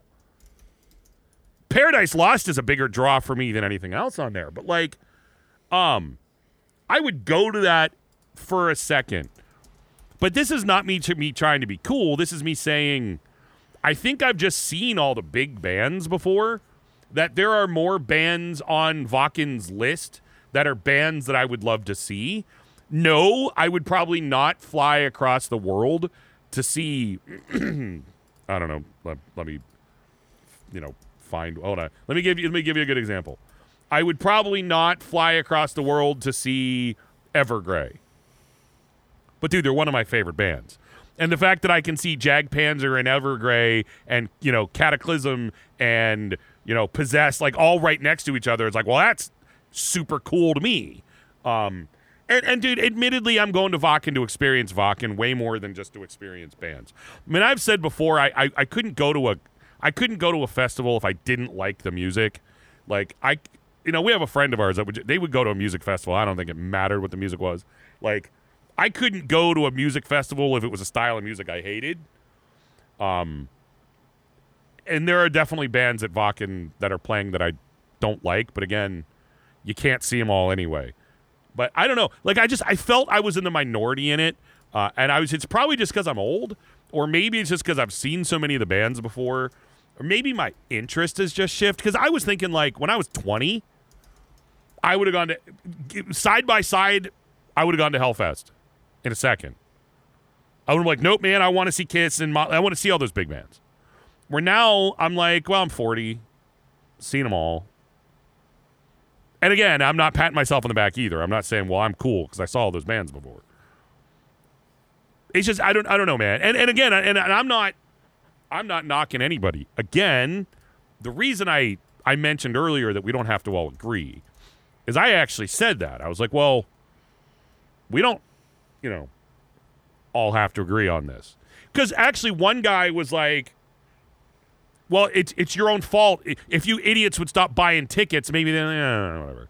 Um, I don't know, man. It's just one of those things where, where is Wacken the perfect festival for me? No. I mean, this year's lineup. Why do I say that? Well, because there were some bands last year that aren't playing this year that I would love to have, see- love to have seen, and vice versa. There's bands play, you know, like like Slipknot headlined last year. I don't care. I'd much rather see Iron Maiden, but Merciful Fate played last year and not this year. You're never going to get. I am not going to. Uh, kind of like you and I are never going to be able to tell a band exactly what set list to play. We're not Eddie Trunk. I'm never. I'm not going to be able to call up Wacken and be like, here's the bands I want to play, and that's all you're going to book. That doesn't happen. Um. A- anyway, I know that was kind of a random side thought, but it's just one of those things that, again, I think about this all the time. We don't all have to agree. And, and again, but maybe it just comes down to the fact that I think that was my response. I said, you know, maybe I'm just old. Maybe I've seen a lot of bands before. Maybe it's because I've seen most of those big bands that I'm just more excited about seeing more of the smaller ones. Again, Iron Maiden is a is like, you know, I always say that Metallica is the exception for everything. Iron Maiden's kind of the exception for me. They're my favorite live band. Like, without question, they're my favorite live band. The only other band that I ever put next to them was seeing Rush, because if you saw Rush, it's a very cool experience. They they didn't have opening bands. They would do like a three-hour set with an intermission. Seeing Rush is a pretty cool experience. It's, just, it's a different kind of experience. But, dude, Iron Maiden's always been my favorite live band. They just are. And if you've ever seen Iron Maiden live, you'll probably, you, you could see why they're my favorite live band. They're not my favorite band. I don't think. We've talked about this, dude. I don't know. I don't even, I don't know what, I don't know if I have a favorite band. I don't know. I think you said, like, sometimes you think it's Cannibal Corpse. I'm like, sometimes I think it's Fate's Warning. Sometimes I think it's King's X. Sometimes I think it's Iced Earth from the nineties. Sometimes I think it's Iron Maiden. I don't know. Um, speaking of Iced Earth from the nineties, real quick, my pick of the week. Sorry. I don't want to spend any time on this other than saying my pick of the week is Burnt Offerings by Iced Earth. That is a record. We've talked about perfect albums before. I think that is one. And we also talked earlier when we were talking about, like, A B C shows and, like, records we used to get into. Dude, let me ask you this. I'm gonna, I'm gonna put you on the spot again. Huh. Because this is a record that does this for me. Are there records that you put on that still today you, you drop the needle and you're like, like, it just straight up gives you a chubby. You know what I mean? Like, you're like, dude. Gives you a heavy metal hard on. What I mean, I'm serious. Like, that was also a potential name for the show. yeah. Yeah. We almost the called the show metal heavy hard metal hard on. on. No, we did. But we really did. But we, you would have had to introduce it. Welcome to the heavy metal hard on. hot, you hard on. You can't say hard on. You have to say hard on. yeah, yeah, yeah. Or, or. Or, or like in Outside Providence, when that's what he called his kid. You shut up, you hot on. Hot on. So no, he called him Dildo. Was it Dildo? I thought he called him hard on. He was like, no, hey, he called dildo. him Dildo. You're right, right, right. No, the, that was it was uh, it was in Joe Dirt. It was um, Christopher Walken said, "Shut up, you hot on." You hot on, yeah. The, the, there's that too. That, there's something else as well, but um, so because I'll tell you, man, when I put Burnt Offerings by Iced Earth, which is, by the way, not produced all that well. Matt Barlow's vocals are good, but, dude, that is... They're... Matt had not really developed his voice yet. Matt didn't develop his voice, really. He didn't find his voice until Dark Saga. John does half the vocals on the record. John does as many vocals as Matt does on the record, other than the title track, or other than the song uh, Dante's Inferno. Dude, you listen to half those songs, John does most of them, or at least a lot of them. But, dude, I play the first track, the title track, The Burnt Offerings. Dude, to this day, like, hairs on my arm stand up. I think back to, like, and I've told this story before. Among other things, well, apparently. Yeah, tent pole. Like, I still think back to when, that first summer when our band was playing, when it before we hired our vocalist, and I was outside behind the State Street Tavern. That was a, the a, the first venue we ever played at. The, the we're standing outside the State Street Tavern with the singer and drummer of another band we used to play with all the time, and we were outside singing Burnt Offerings. Just they, we were just singing it out. Spill your blood off of me, good. Like, we were just doing that outside. Like, we sang the whole song, just the three of us outside. Because, like, there's something about that record, man. I and I don't listen to it like all the time. But when I dropped the needle on that record, man, or hit play on it, or whatever you want to say, I still to this day get seriously like, well, that's why I said I still get a chubby over it, man. I, I do. I still really, like, number one, I'm taken back to remembering when I first heard it and being, like, blown away by it. But I'm still, I'm still blown away by how awesome that record is. Uh, like, and, and not just, set. okay, so yes, there's sentimental value. Yes, there's fond memories. But if I'd never heard Burnt Offerings before and you handed it to me, dude, thirty seconds into that, I'd be like, this is the most evil thing that has ever been recorded, and I need more. The worst thing about Iced Earth is that that's the only record they ever did that sounds like it. The biggest crime that band committed, and, dude, The Dark Saga was next, which is a, it's a, it's perfection. I get it. The Dark Saga is perfect in every way that Burnt Offerings wasn't. I just hate that there wasn't another record. Like, could Dark Saga come out ten years later so there could be, like, three more Burnt Offerings? Like, that would be great. But anyway, and I'm, I'm not trying to put you on the spot. Well, I'm putting you on the spot. But, like, have you heard anything, like, anytime recently or whatever that you put it on, you're like, damn. God, I like, I've been listening to this for a million years, and it's still... You know... Still gives you a hot on. It's it's actually happened quite a few times. So, you know, as as I've been... Um, Wait, you know what? I'm gonna let you. I'm gonna let you explain real quick because I gotta grab a drink out of the fridge and it's behind me. Okay. So I'm gonna take like twenty seconds. Do, do your do your, your your your intro to what you're gonna say and pretend I'm here. All right. But um, I won't be here. But you'll you'll you'll think I'm here, and our listeners will think I'm here. Anyway. Um, All right. I I was gonna say that. Uh, truthfully, it's happened a few times recently since uh, I. It, you know, it's it's it's interesting that Duff asked me a question and then walked away as I'm answering it. um. Anyways, it's happened a few times recently. Uh, as as I've been kind of, I, it may seem stupid to some people. By the way, I agree with everything you just said because I heard every word of it. I said you asked me a question, and then you're like, I'm gonna walk away now. Dude, hey, I'd really like to hear your answer no, no, no. to this, it, it, but I won't be here to listen to it. Well, I said to give the start, start up, you know, give the intro. I'm, I'm here for the first verse. I've got a question for you, but I'm not going to listen to the answer. You know, dude, how many?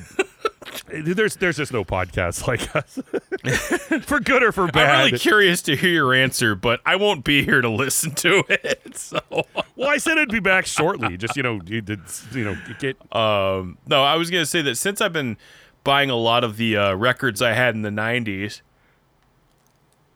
and early two thousands on vinyl. Sorry, I had a uh, had a little yawn problem there.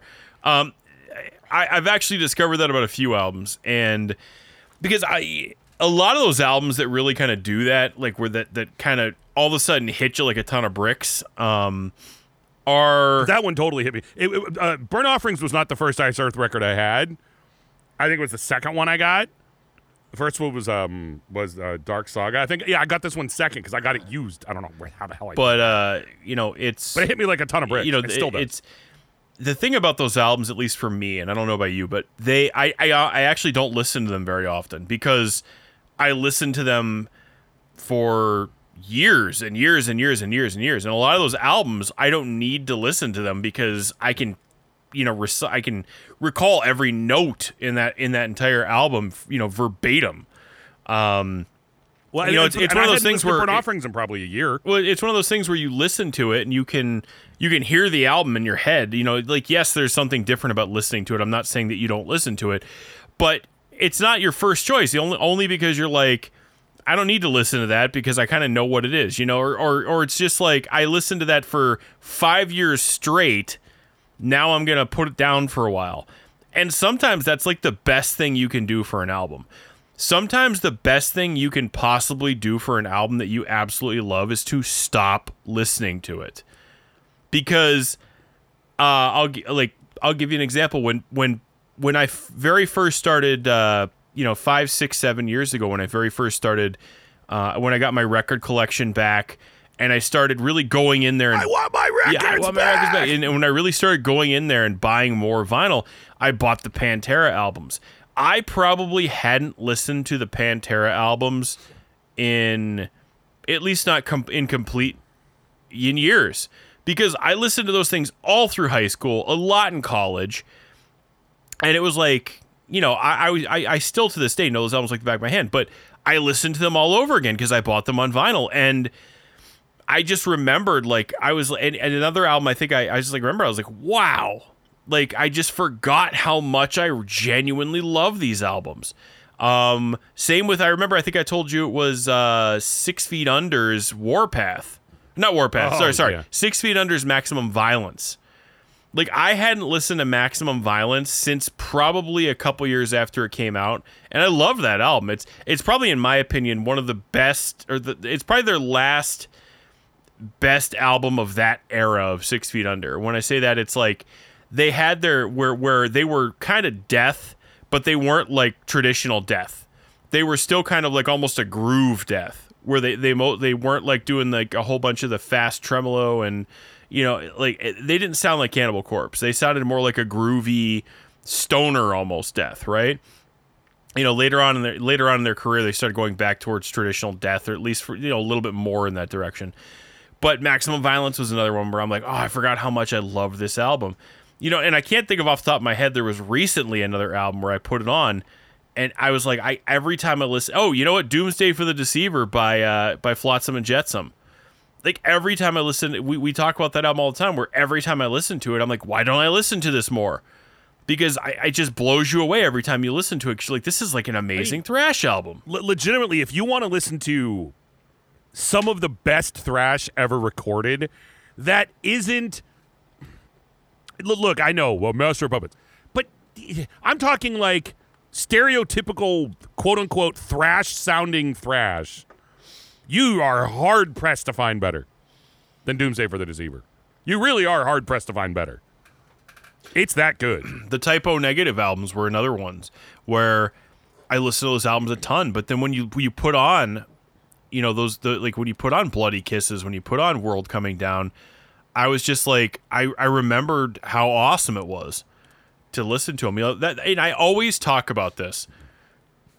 I always say music is one of those things that it's a true time capsule. When I put on Vulgar Display of Power, I'm back in high school again. Not literally. Well, when I listen to Burnt Offerings, I'm I'm standing outside of the State Street Tavern. I hear you. Like... I'm I'm grabbing another beer. I'm here. Um, Are you sure? I mean, if you want me to, you know, if you want to ask a question. Yeah, if I want to ask a question, then walk away. No, I keep my fridge underneath my desk so I can reach it. Um, no, I uh, I was going to say, like, music is a time capsule. There are certain albums. Pantera will forever be the mid to late nineties for me. Slayer will forever be the... late nineties to early two thousands for me. And I listened to Slayer before that. I listened to Pantera before that. I listened to Megadeth before that. But there are certain eras where a band just clicked for you. It may not be the first time you've heard them. You may have been listening to a band for fifteen years, but then suddenly they just click in a way that you need them to click, and you can't stop listening to them, or you can't stop listening to a particular album even. Um, well, you know, that, that goes back to something I said earlier, like I, that, that you know, where I said, I wonder how many of our peers from high school are sitting around on a Friday night saying, you know what I want to do? I want to listen to the T L C discography or whatever. You know, a lot of times with for for for, for reasons other than just other than just nostalgia. Well, like, let me look at. Do they just ever sit there and go, God, I really want to listen to No Scrubs tonight? Well, let, let's look at it this way, though. Which I know is T L C only because I just found that out a couple days ago. At a, I was playing trivia and I found out that's who wrote that song. Um, but anyway, I knew on. that because it's a joke. Um, I thought it was the other one. I didn't think it was T L C. I thought it was the other one. It doesn't matter. Either way. But uh, so, you know, here's the thing. Um, metal has and, and, and has always been different. And I and when I say metal, I don't mean Metallica. I'm, I'm mm. cutting off the, like, top tier. Like, Metallica, they have singles.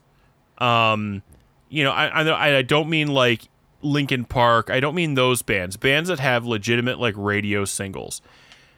Metal is one of the few genres where the album is still important. Um, when a like a death metal band releases an album, people don't say, "Hey, I'm going to go to iTunes and buy that song that that that that uh, that artist put out, and I'm gonna, then that's it. I'm not I'm not going to buy anymore." No. Metalheads listen to albums still. We are still a genre that focuses on the album. A lot of other pop, and I'm not saying all, I'm not generalizing, but a lot of pop is focused around the single, especially now. Especially now. Because back in the day, you would write an album, you could have, you, you'd worry about what's the lead single going to be. We need to have a strong song for the lead single. The rest of the album could suck, and that doesn't matter, because if this if this single hits number one, the album will sell because of the single, because it's all anybody's going to listen to anyways. Now, you hear the single, you go to go to the album, and you're like, wow, everything else sucks. I'm going to pay ninety-nine cents for the single and call it a day. With metal, people are still listening to albums. People are still buying physical media. And it's not just buying physical media to collect. There is a collection aspect of it, but what I mean by that is your average metalhead who's buying C Ds and vinyl, your average metalhead, is not just putting it on a shelf or putting it away. Let me ask you a question, let me ask you a question on that. Mm-hmm. I'm curious. Now, I know with me, now we've talked about this before, I'm just an album guy. It's, that is how I listen to music. I have kind of always been that way. You know, you, you said for the for the longest time you were more of a, a singles and not singles per se. You were more of an individual song slash playlist guy. I was always the I can't stand playlists. I got to listen to whole records. So I get us. Do you think? Because I agree with you. It's not just metalheads. There is other more niche version uh, styles of music, but it, it it is definitely true in metal. Well, I'm not saying they, it's they, only they, metalheads. I'm no, saying no, I'm saying no, metal in metal. It's it's still prevalent. Albums right, are still right. important, and, and, it, and it's it, it's an admitted thing. People talk about this, but here's my question: do you think it's because metalheads are still, are excuse me?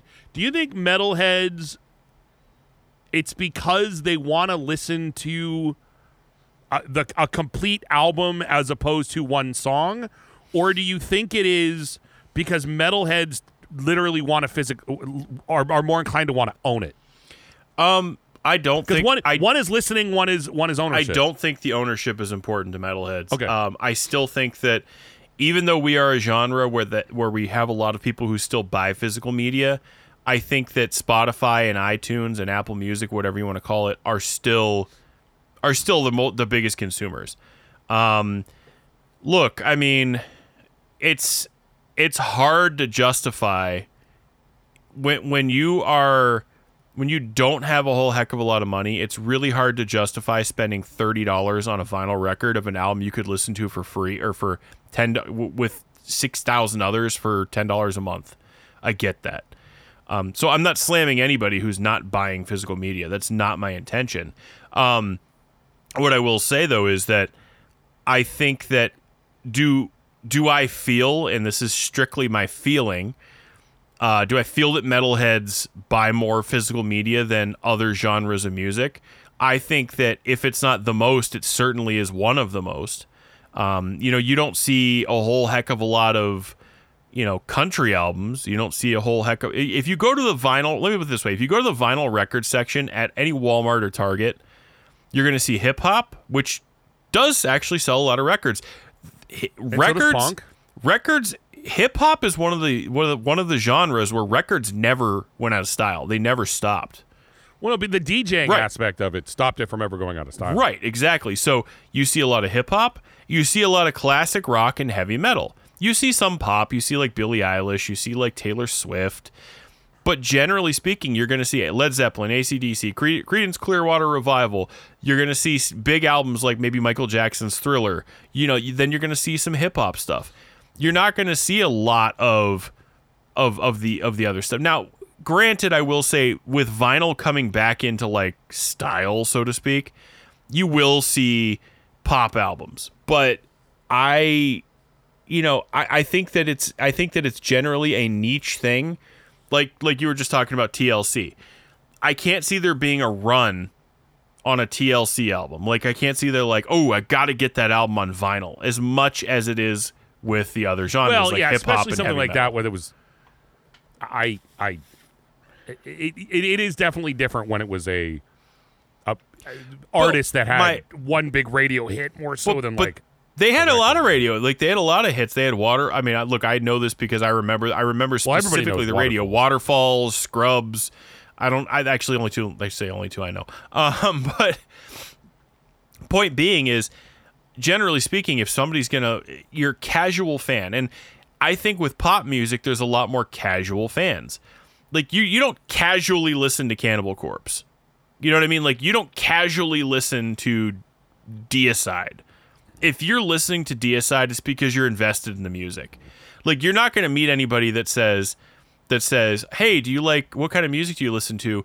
Well, I like that one Deicide song, and then mostly I listen to Billie Eilish. You know, you're, you're not going to hear that. You know what I mean? Like, well, and I mean there there are definitely people that are massive fans of individual artists in oh, pop, yeah. But if you listen to, I think you've listened to pop across the board. You're likely not. Well, you got to figure if you're listening to pop across the board, there's going to be a handful of artists that have staying power, and the other ninety-eight percent are going to have one song and never hear of them again. Well, the other thing too is that when it like comes... I can understand. Look, look, look, look. I get Taylor Swift's been around for a while. Kelly Clarkson's been around for like some of these. They've been around for a while, and they have fans that have been around for. I mean, I get it. Oh, Taylor Swift's one of the biggest tours of the of the of the in the in the world right now. Um, yeah, I well, mean, look, I mean, and and, but, and because she has more than one single. I mean, I you know she's been around for. A while. But that's I can't the, name but, one song by her. Well, my, well, so if, I, if you see me, a, if you ever either, see me in a Taylor Swift shirt, you can you can say to name point, five songs. My point in all this was, my point in all this was though, it's not. I'm not criticizing pop fans. I'm not criticizing people who like that stuff. I don't care. Again, either. again, what you listen to. Whether you're listening, whether you're listening to the show because you like metal, or you're listening to the show because you clicked the wrong button. Like, regardless of what you listen to, I don't care. It doesn't keep me up at night, and I'm not going to criticize you for oh, it. If your favorite song the way, in the world is a Billie Eilish or Beyonce song, and that's keep makes you happy, cool. Dude, if your if favorite you song to is... Corpse, if you listen to Cannibal yeah. Corpse and Taylor Swift makes you happy, dude, go for it. Yeah, but my point is... Dude, I'm, and I'm not going to... I'm not going to... I'm not going to break your balls. Dude, if you like death metal and you like Taylor Swift, I'm not going to break your balls. Because, dude, I listen to show tunes. You know what I mean? Like, we've talked about this. It's cool. But my, my point is, that like, okay. with, with, with pop, I feel like, again, the single is the driving thing, and metal, the album is the driving thing. I really still feel that that's the case. Um, you know, bands do release, quote-unquote, singles in metal, but it's not the same thing. The singles actually are meant to get you to buy the album. The singles and pop, in my opinion, are meant to get you to buy the singles. Because, look, Taylor Swift may still sell millions of albums, but people are buying those albums based on the singles. They're not, you know, or because well, it's Taylor Swift. Those, the, the point you're just making is part, and I don't want to get into this, go down this road again, as we did before, but you just described one of the things that destroyed the music industry. Because ninety-eight percent of all the artists out there that were pop artists would put out one song. No one wanted to pay twenty bucks for the damn album. It, it, yeah, was, but the it, difference is now there's a means to, to buy the one song. No, no, no. My point is, it's be, twenty years, they didn't want to then. They The only reason they would buy a twenty dollar album then was because it was the only way they could get that one song. That's one of the problems the music industry had was, yeah, you're right. The single is to get you to buy the single. Yeah, the single got you to buy the C D then, but no one wanted the C D then. I'm serious. Like people I mean, would buy the that, that was one of the biggest problems of the music industry was the average music listener didn't, you know, you and me, we might have wanted the whole record. But if your favorite artist was Deep Blue something because you want that godforsaken song that they wrote, you couldn't buy it. You had to drop twenty bucks on the album and you might not have wanted it. I'll tell um, you what. I'll tell you what. I can name like ten alternative rock songs that I could even sing along to from the nineties. I could not tell you one other song on, on any of those albums. Like, I'll give you an example. I'll give you an example, right? Remember the song by Not a Surf, Popular? Yep. No idea what else is on that album. Do you remember the song by, I think it was Dishwalla did Counting Blue Cars? We count. Oh, tell yeah, me all your cards, yes, thoughts on yeah, God. Yeah. yeah, yeah. I couldn't tell you what the name of the album well, was or what any of the song is. I mentioned Deep Blue something. That's the Breakfast at Tiffany's band. Yeah, and I said, what about Breakfast that's, at that's Tiffany's? That's like my number one song I hate most that isn't written by Dave Matthews. Um, there, there, there are. Well, I mean, there, dude, and dude, you want to? Do you want to know what? It, actually, this will be fun. Okay, hold on. You know, we've been we've been bitching for a while. No, but you I don't think we're that. bitching. The thing is, I don't think we're bitching because it's not it's not complaining. No, no. Like, okay, I mean, really, truthfully, again, we, we've made it very clear. I don't care. Like, I'm not saying, oh, more people need to listen to metal and less people Taylor Swift. I don't care. Like, I don't care. Like, I'm just thinking it's fascinating well, how no. the, the, the album, because Cannibal Corpse just announced a new album, and I said, I can't wait to listen to that album. I didn't even listen to the first single on the album. Like, you sent it to me. I saw it streaming on Instagram. I literally listened to like zero point three seconds of it while the Instagram, you know, videos was while I was scrolling. I went and I pre-ordered the album. Why? It's Cannibal Corpse. I'm going to buy the album. I didn't yeah, say, that's yeah, a great song. I can't wait to buy that on iTunes and not listen to the rest of any of it. What? What? You know what? I was I was curious for a minute. Okay, hold on. And, and just just to, just because you you know we mentioned some of those nineties ones, I'm wondering, like, all right, put let's, let's put each other on the spot here for a minute. As people that, that that that worked in radio in the late nineties and early two thousands, I am wondering how many bands with like with songs that we know that we might even like, that we would struggle to f- name another song by them from that era. Oh, a ton. Um, there's so many, right? Um, not as, um, I love that song Popular by Not a Surf. I love that song. Hey, look, I'm not saying it's a good song. It's catchy. I mean, that that, that Counting Blue Cars song uh, is is catchy. Like, it's, you know, I, I uh, you know what? Uh, well, no, I, I could actually, I was going to say Alanis Morissette, but I could actually name a lot of songs. Yeah, I it. actually, well, yeah, in fairness, that, that whole damn record's good. um, uh, uh, that, that, that, that uh, it's a uh, whole album is. Um, I mean, but there, there's songs I even hate that I could tell. I, but you know, it's funny because the thing about pop songs and things like this, there's songs I hate and I can't stand that I could sing along to because maybe, Uh, there, there's a, like I'll give you I'll give you an example, and this is something we I just mentioned, but it doesn't count. Alanis Morissette to this day, uh, um, the song "Head Over Feet." I my favorite song on the record. I know that song, right? But you know why I know that song? I don't know that song from listening to it on my time. Every I would go ice skating every single week. I, I played hockey in high school, So every single week at Open Skate, I would invite a bunch of my friends and I'd skate, and it would, you know, I'd, it was a workout for me, and it was to kind of keep my, you know, whatever, work on ice skating, work on skating and every, whatever. Every single week, that song, and it was a two-hour ice session. Every single week, I would hear that song. And that song was a hit for many, many weeks. You could not turn on the radio for any amount of time without hearing that song at some point, right? So a oh, lot yeah. of these songs were I've heard because of that. Maybe I was working in the mall. Maybe I was, you know, uh, uh, ice skating, because they, they used to just put the radio on at ice skating. Sure, um, sure. No, I, I know. It, it, you know, um, we you, we worked at an alternative radio station. That's another reason why we heard oh, a lot of these songs. Well, of course. I mean, like I said, Jagged Little Pill, I well, I have no problem going on record and saying that's an incredible album. Because yeah, I well, like I mean, that it had too. Like half the songs on that record were were mega radio hits. And wait, know? wait, wait. You ready for this? You're Meep. ready for this? Oh, that was also her famous quote too. Meep. Yeah, but you ready for this? yeah. Watch, watch this. You ready? Okay. I'm bringing things full circle. When I say, you ought to know is about Dave Coulier from Full House. yeah, yeah, supposedly. um, uh, cut it out. Um, well, she you never know. she said she says she said flat out. She's like. If it, she goes, it's not necessarily about him, but it's, it, it, he, she said, he's like, she's basically, she said, I think it's an amalgam of a whole bunch of ex-boyfriends, of which he is but, one. Yeah. There, there's one part that was about him for sure. Yeah. The um, movie theater thing, I think. Yeah. I, dude, I was trying to think like, um, like, like, okay, here's a random one. Dude, I always liked the song Possum Kingdom by the Toadies. I don't even know if I know that one. Make up your mind. It's the... So help me, Jesus. You'd know the song in, in, in ten seconds if you played it. Um, it what about the, the, Everclear Santa Monica?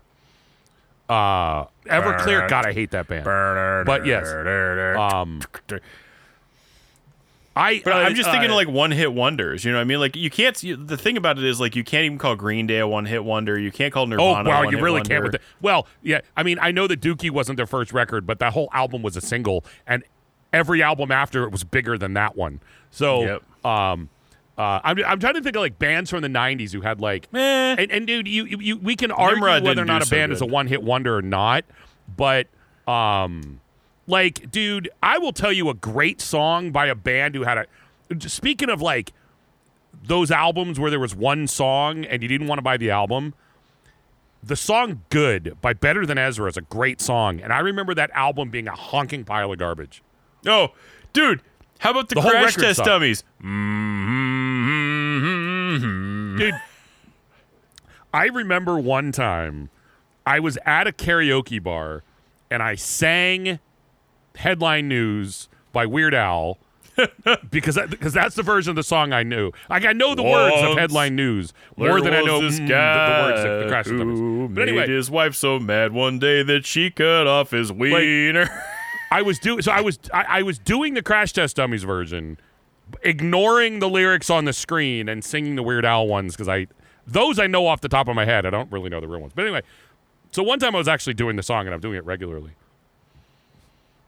And uh, the when I was done, this woman came up to me and she was like, "I need you to know that that song was the song that was playing when I gave birth to my first son."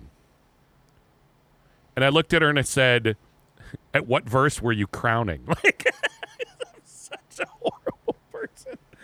Anyway, anyway, um, no, that was, dude, I, I liked, I always liked the song "All I Want" by Toad the Wet Sprocket. That's a great song. Um, there's another do, Toad the Wet Sprocket song I can't think of. But. There's another one too, but that that's one I that's one I I, I think of. I always think of that one because I, um. I love that album. I love that song. Um, there, there were. I mean, I don't know. It's weird, but, but I, I agree with you. Like, you know, like, there, uh, there are songs that I know that I can't. I don't even know who did them or what the name of the song is. Find nothing but faith in one thing. You know that one. Yeah, that's um yeah, that one of those crappy. Yeah, but again. there there was that one um there's that one, I think it's called like One Headlight or something like that, or oh that One Headlight is the uh Wallflower. uh, yeah well no it's because isn't that that that's he mumbles like that because his dad's Bob Dylan, right? I don't know. I, I you're asking me about bands I don't even know, man. Um Like, anyways, uh, the, the song you point... were talking about is Eve Six, by the way. But um, yeah, Eve Six, whatever. I don't, I'm trying to think. Uh, uh, one there's, Headlight, right? There's a that, the, yeah, something like that. There's the freshman. We were merely freshmen. Oh there wow, was, okay. Uh, so well, we'll get back to that one in a second. There was a so, Bittersweet Symphony, which is, you want to talk which, about a by song? The way, I actually, that is that is stand. truly the song I hate most in the entire world. What? That actually Symphony? is the song I hate most in the entire world. I hate um, that song. I hate it. So so first couple things, real quick. No, number one. The um the the One Headlight song, that is the Wallflowers, and the singer is the son of Bob Dylan, which is why he uh, sucks so bad at singing. Good for him. And why he mumbles. Good um, for him. That's great. Uh, Bittersweet Symphony, I used to work at a retail store. Like, remember when we worked at Blockbuster? So yes. when we were at Blockbuster, they had this like trailer tape where like it would play movie trailers and it'd have music, and it was kind of repetitive. But mm. I start I used to work for this store that their trailer tape was something like twenty-five minutes, maybe twenty minutes long. And Bittersweet Symphony played every twenty minutes. Uh, uh, uh, uh, uh, uh. I hated it. I hated it. And I made it a rule in my store where no one was allowed to turn it on. No one was allowed to turn it on. The, the song The Freshman is... I was at a bar having lunch. Hey, no. You know, you start every single story with "I was at a bar." Like, where else would I, I don't be? think you have not I don't think you have told a story on this show that you haven't started with, "So there I am at a bar." What do you, okay, fine. What, what do you want me to tell stories about? I'm sitting on a couch whacking it? I mean, come on. Well, but that's probably more common. Well, if I'm not at home whacking it, I'm probably at a bar. Or a tool I shed. Was, so anyway, I was at a bar. You're whacking like in a tool shed? I was, and, and in fairness, where I live, there's the only decent places to eat are bars. So nine, I don't go out to bars anymore here. So nine times out of ten, I'm really just probably eating. But anyway, so, like, so there I am I, at a bar, at a bar. So I'm eating lunch at a at a at a restaurant bar kind of thing, and now it's a know, restaurant. They're, play, they're they're playing they're playing their Muzak channel or whatever. And, you know, it's generally happy music, and the song The Freshman comes on. And I looked at the bartender. I was like, I mean, am I the only one who thinks that if you're going to play music at a restaurant in the afternoon, you probably shouldn't you probably shouldn't play a song about a high school kid offing themselves? I, I by the way, I said it that way because... And not to be offensive, I said it that way because there are certain words that I don't want to say on this show that could possibly trigger the police to shut our show down. Mandatory. That, that, that song is about someone taking their own lives, and the rest, uh, the rest of them, you know, it's a really morbid, it's a really horribly sad, depressing song. It doesn't sound like it unless you pay attention. And by the way, I later found out that the singer, um... had always maintained that it was a true story, and later on it said it wasn't. It was about his girlfriend getting an abortion, which is equally kind of screwed up. But, dude, that is a straight-up, like, horribly depressing song. And the bartender was like, because I don't think most people would even notice. Like, he's looking at me like, what kind of idiot? He's, he's looking at me like I'm a weirdo for knowing what the song's about. I'm like, well, did you pay attention to it? Clearly, so fine. You know, um... But uh, yeah, dude, yeah, that's another one. Like I couldn't, I couldn't, I couldn't tell you. Though, I, you know, here's another, here's another question: Is what is the status of the one-hit wonder now? Oh, I think I that they're curious. more common than ever. You think they're more common? Well, okay, no, you know what? Because I don't think they are. You know, I, I think now it's just like ten artists, and, and I think the music industry is just like ten artists now. No, you know because what it the, is the now? F M radio and M T V aren't a thing anymore. You know what it is now, though? It's not that the the problem is that it's not about one-hit wonders anymore. It's that music is so manufactured now because record companies don't take risks anymore. Like, they, they if a band, like... You and I kind of talked about this, and you know, why don't we bring this back to metal here when we talk about this about heavy metal? What was the last big movement in heavy metal? Um, gent. But is that really big though? Like I don't I'm know. talking. I'm see. Gent was big in metal, right? Like in the heavy metal scene, gent was. It was it was big, but uh, you know I'm talking like on a you on a what? more grand Actually, scale. Like I okay. would say nu metal. Okay, well, okay. You, uh, let me put it this way: if, if you go to the mall, if you go to the mall and say, "Hey, gent," people are gonna look at you and be like, "God bless you." Okay, you know you know this. what I mean? I would say, from a outside of heavy metal mainstream perspective, nu metal is the answer. I think. Inside metal, I would say the popularity of the last decade or so of your... Dude, I'm going to screw up even knowing what to call this. Maybe I want to call it extreme metal. Maybe I want to call it metal. I don't know what the hell word I'm looking for. I'm talking about your bands like Lorna Shore that for the last decade have been... big to the point where, like, guitar amp manufacturers are designing amps. If you buy an amp that is designed for quote-unquote metal, that's what it's for. So, and I, Lorna Shore is a, a current popular one, but in the metal world, I think that was the last, like, maybe sort of thing. Well, you know, whatever you want to call it. I will say this, though. The thing about guitar, the problem with guitar amps is chances are a lot a lot of uh, a lot of the people still buying guitars, I- at least youth, are that's what they're doing. That's what they're playing. Oh, sure, sure, sure. I, I just mean it's big enough. It, it, it, it's a it's a it's a I I don't it's think a big see, presence in metal. I, I would but say but the, the reason the reason I mainstream the reason the last, I say that though Hang on. The reason I say that though is I think that's more of a guitar. I think that's more of a guitar and guitar amp manu- manufacturers going to where the business is instead of the business sure. dictating what they're creating. Sure. Do you know nope, what I mean? Nope, agreed. Like, you know like, like in the eighties, in the eighties, it was when you had guitar players. Like every time you turn around, there's another guitar player. Amp manufacturers were making amps, and guitar players would then go find the amp that fit them. I think in this case. Music and, and how people make music and musicianship in general, since it's so electronic now, has dwindled down to the point of where amp manufacturers well, are like, I need to make something that's gonna that that that's gonna appeal to the, the small pool of people that I have. You know what I mean? Well, like kids don't well, pick up guitars anymore, unfortunately, where it's like, I want to be a rock star, I'm gonna go buy a guitar. Now it's I'm gonna be a rock star. I can't wait to go on American Idol. You know what I mean? You know, actually, I'm going to piggyback off your question and ask you this. You said what was the last, like, big movement in metal, right? What was the last metal band to make it? What do you mean make it? Define that. To, to, to make it, to be, like, the last, what was the last heavy metal band to legitimately make it, like, huge? Like, legit, like, metal band to make it huge. Like mainstream, huge. Uh, the the first, I mean, I, my, my my first thought is instinct. Slipknot. That was my answer too. Like I think Slipknot was the last band to cross to to cross that line. Yeah, to the point of where a lot of people like they're the to last the point of where casual really, people know who they are. Like the, that was my point I mean, about even gent. Talking about Wacken, like. They headlined it.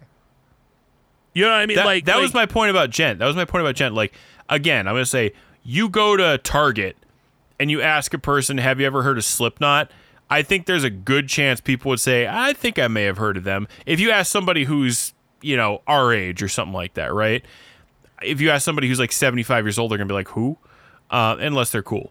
Um, Especially if you go younger too. If you heard of Slipknot, probably you know they've at least heard of them. They, they you know whether whether it's oh some kid who goes to my school had one of those shirts on or something like that.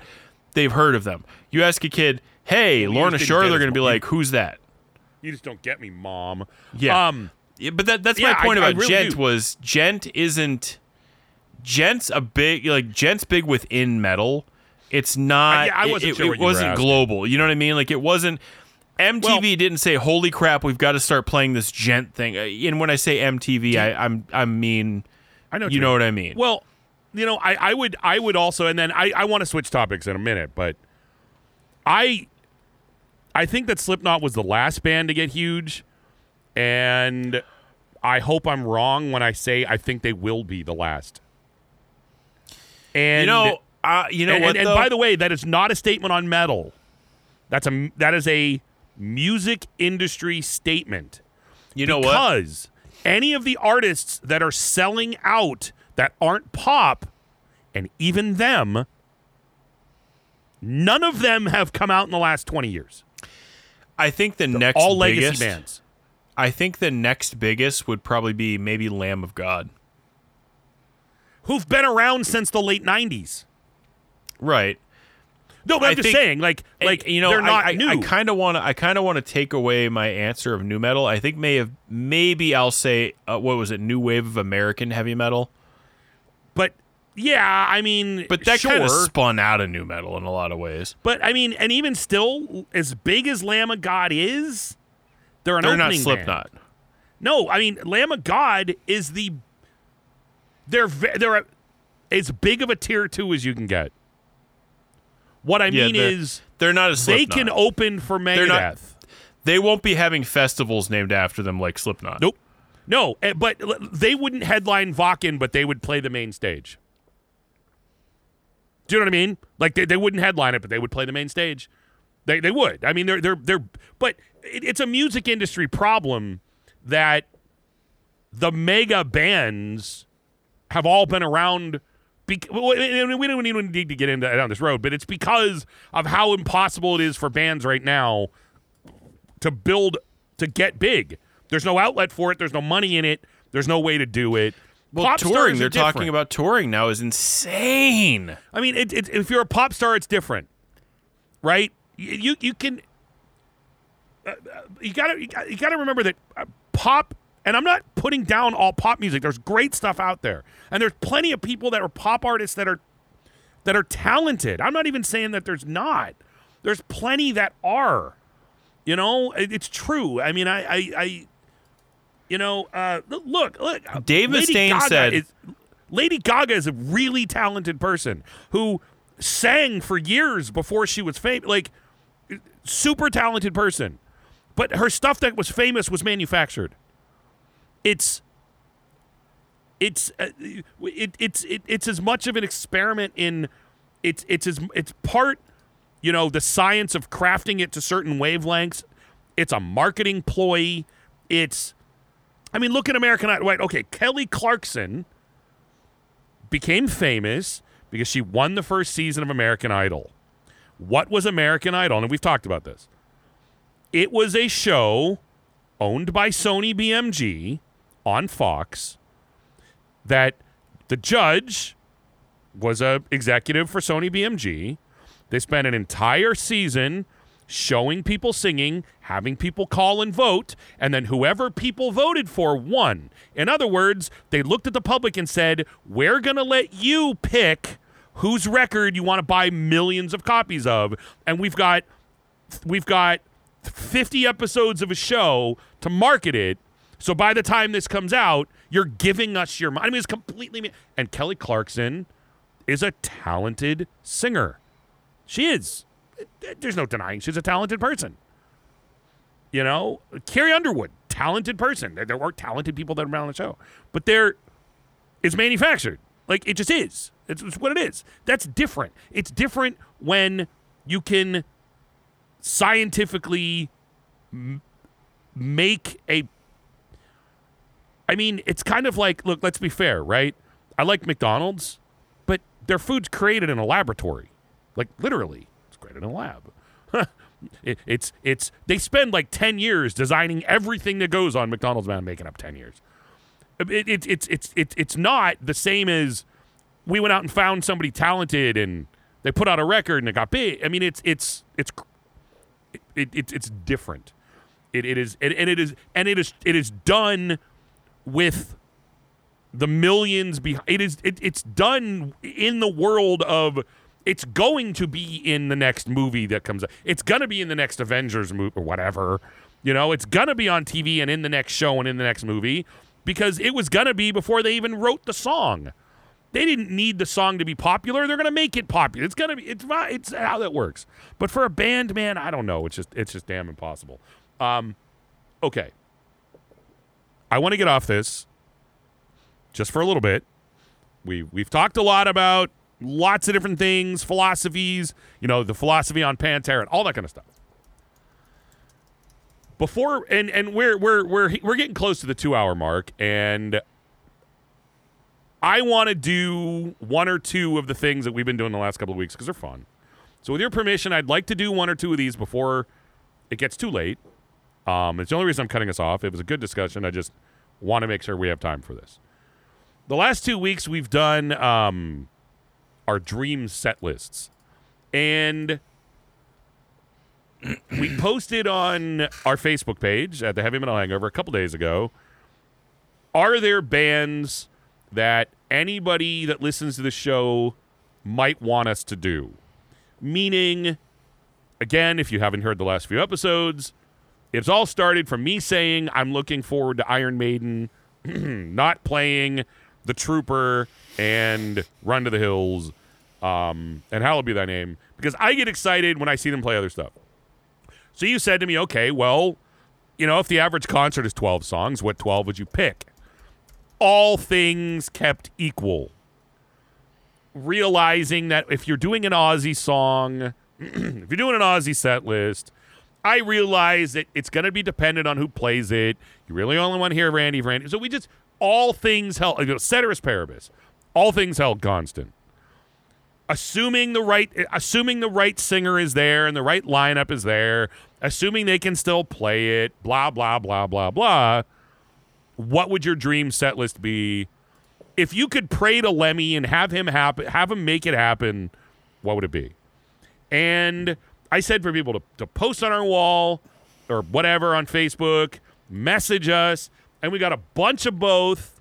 So if we don't get to yours, it's because we have the ones that you see, we, we have a bunch. We can't do them all. Um, but I thought maybe we should at least do one or two of these. Thought it might be kind of fun. There are there are some on this list that are pretty well apply to both of us.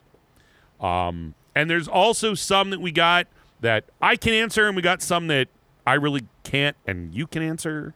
Um, do you want to take a stab at one of these that we could both answer? I mean, how do you feel about sure. that? Sure. All right. So we got this list in front of us. Now, all I did was copy the list over. I can... promise you, I have put no thought into this yet. I like to do these off the top of my head. You know, we go gut instinct when we do this. So, anyway, I have any of these bands, again, they're in black font on our list, Rex, for you to be looking at. Why don't you pick one? And there's a bunch, some that have been asked by more than one person, et cetera, et cetera. I'm gonna let you, I, I feel like I've done a lot of talking, so I'm gonna I'm gonna let you pick, and we'll both do it. Uh, okay. Uh, let's I mean, see. I know we've been doing it like I've asked you, you've asked me, but some of these are just there's a bunch on this list that we could both do.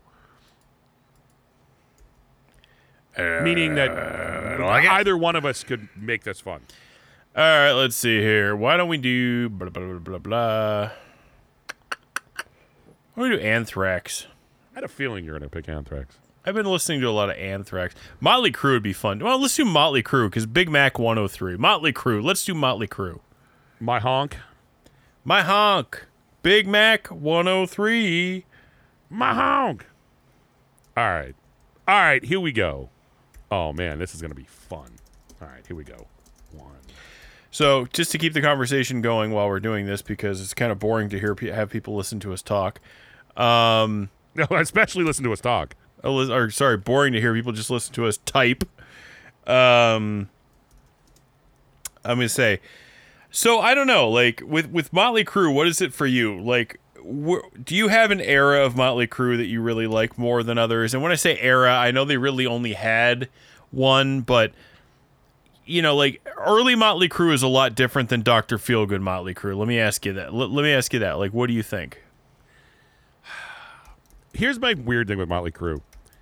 I really, really like Too Fast for Love, and I really like Doctor Feelgood. The three in the middle, I like songs from them. Really? Shout at the Devil's the best of the three. Theater to Pain sucks. Oh, it's awful. Girls, Girls, Girls is not a good album. It's not. I'm sorry. It's not a good album. No, it's got two it's great not. songs on it. It's a turd record. It's a festering turd of an album. It just is. Um, I love their first album. I, I love their first album. I think it's great. What about you? I mean, do you? I mean, no, no. Look, like I, I've said, I've said before, I really like their self-titled record, but I don't. I, and actually, Generation Swine's a good record. Actually, New Tattoo and Saints of Los Angeles are good records. The, honestly, from their self-titled record, they're all good records. I don't. There, there aren't tracks on them that would excite me enough to want to hear them. So to be honest with you, all of my answers are going to be up up to Doctor Feelgood. Well, that's not true, but for the most part. Well, I won't be, nothing on my list is going to be off of uh, New Tattoo or uh, whatever the whatever that one was. Saints of Los um, Angeles? That's good. Yeah, Saints of Los Angeles. I, I just couldn't get into it. Um, my only problem with this, and I'm I'm going to check myself here. Um, boom, boom, boom, boom. Oh, you got to. I guess you got to. How about so Grills, Grills, Grills? Grills, Grills, Grills.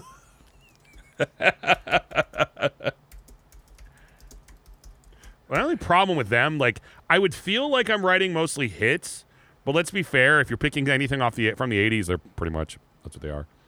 Um, I'm curious to see if they're going to pick a couple ones that I think you're going to pick. Well, I'm I'm going well, back. And okay, looking. okay. I have a I have a caveat to this. Yep. This is all assuming that Vince Neil can still sing. yeah, dude, I don't want. Well, actually, can can I say this? What's that would that? be a separate list. Big Mac one oh three. like like I would specifically pick I would there are certain songs that I would love to pick just because I would love to hear him be terrible. Um, but no, no, no, no. I'm picking songs that he can actually Wow. pretending he can do. Um, okay, I'm done. I'll be done in a minute. Just double checking. Yeah, yeah.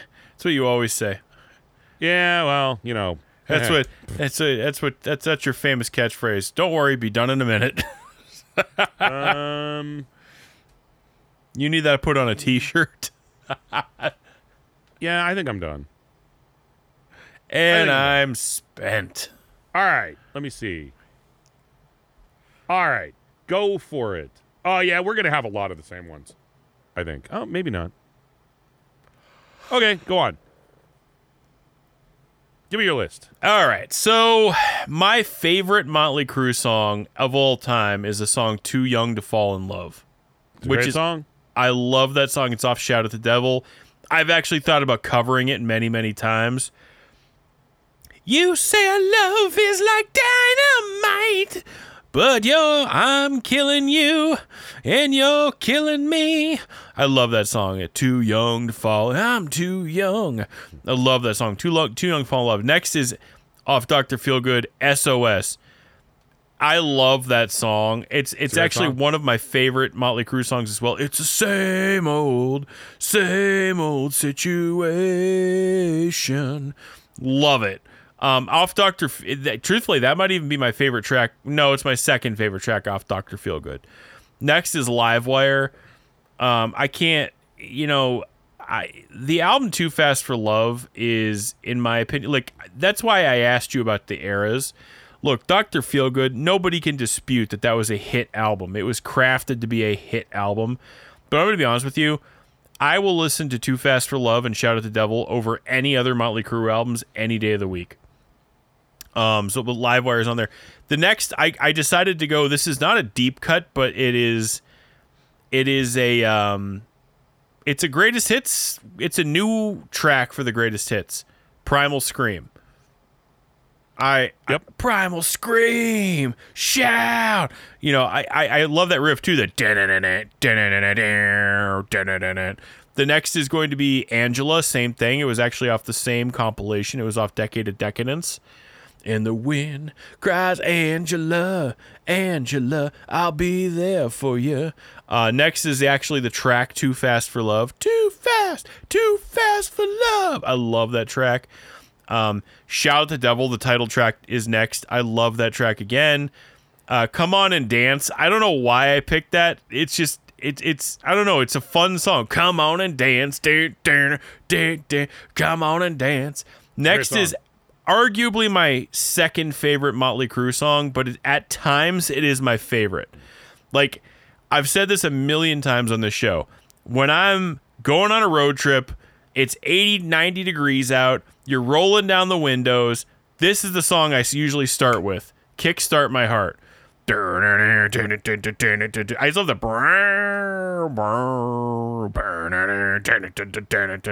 It's just... It's just such a, like, energetic song. Like, it's a pump-up song, totally. Next is Don't Go Away Mad, Just Go Away. Girl, don't go away mad. Girl, just go away. I love that song because it's so true in many ways. Um, the next is Vince Neil's favorite song, which is Grills, Grills, Grills. You know one reason why I love that song so much? And you know why I, w- I wish you and I could cover that song? Just for no, the I don't know why. For the middle part. Hey Rex, check that out. What Duff where? Yeah, that's funny. I think that'd be awesome.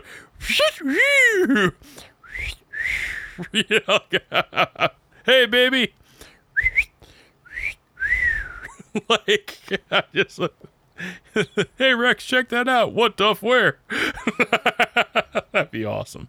Anyways, the next is Piece of Your Action. I love that track. But anyways, I'm looking at your list. Hold on. Grills, grills, grills.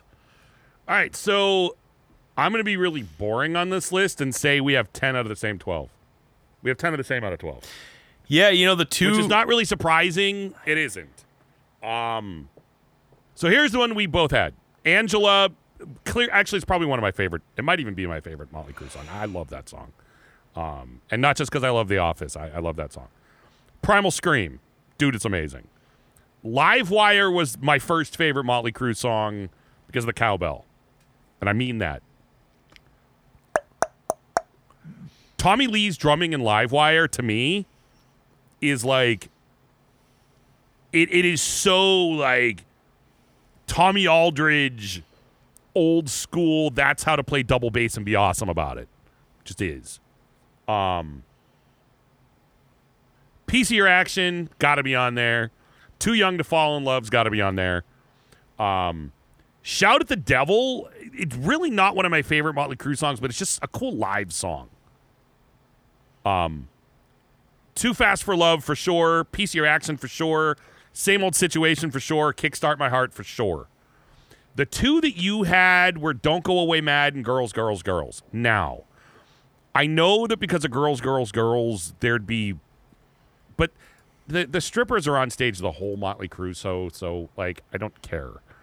Um, so you you had Girls, Girls, Girls, and you had Don't Go Away Mad. My differences were I put Wild Side and Looks the Kill. I love the song Wild Side. I I I love that song. Um, it I don't know. There there are.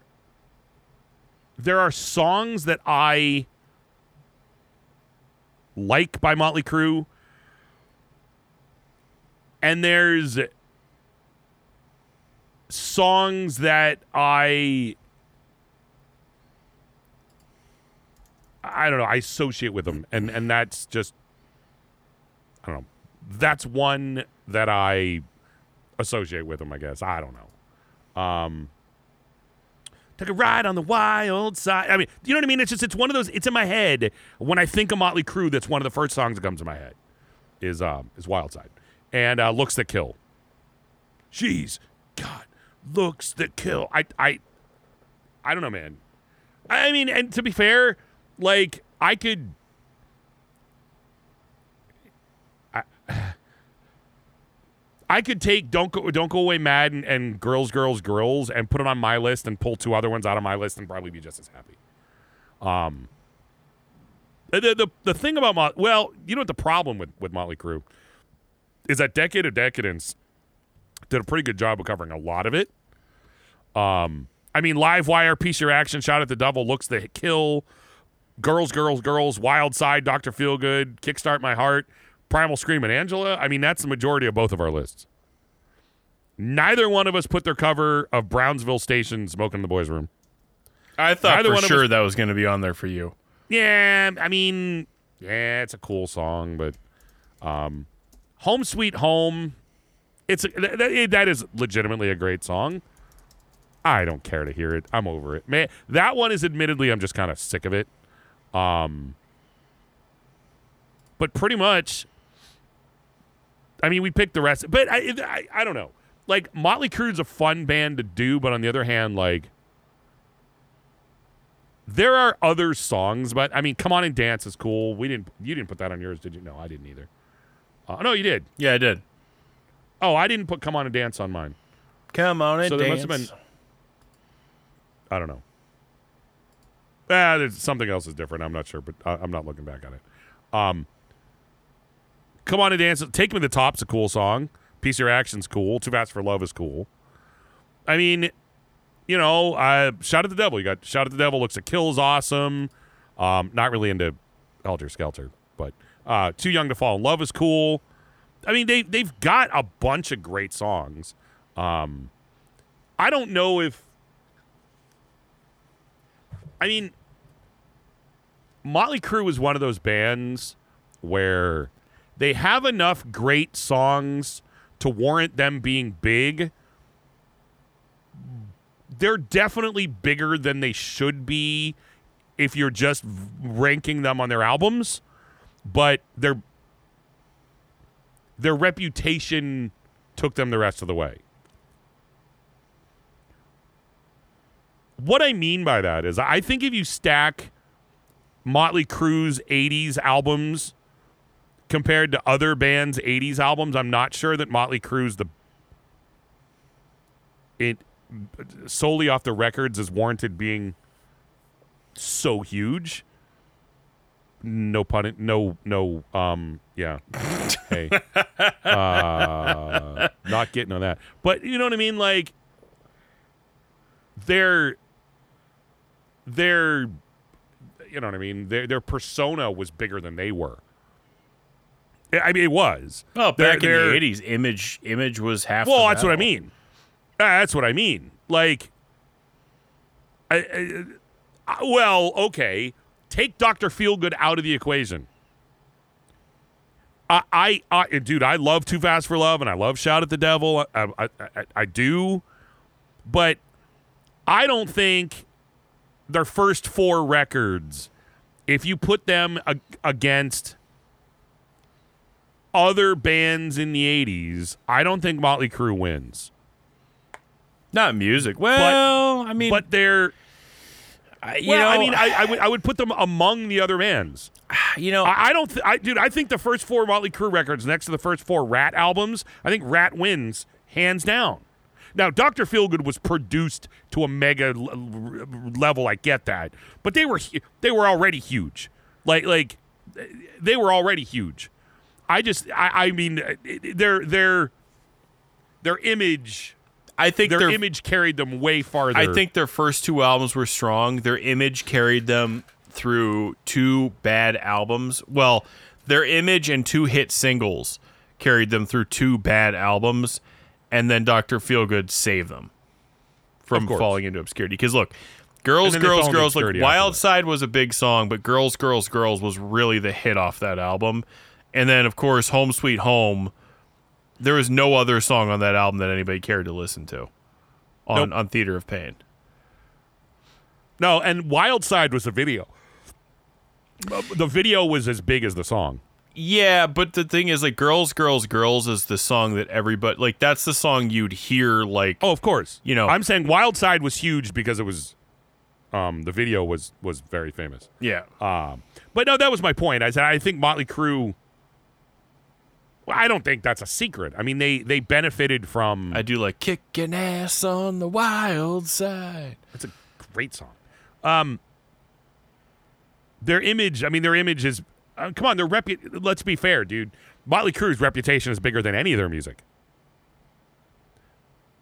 Tommy Lee's Schlong is more famous than any of their songs. If you stop one hundred people on the street and ask them about Motley Crue, they could probably tell you about Tommy Tommy Lee's Pecker more than they could name songs by...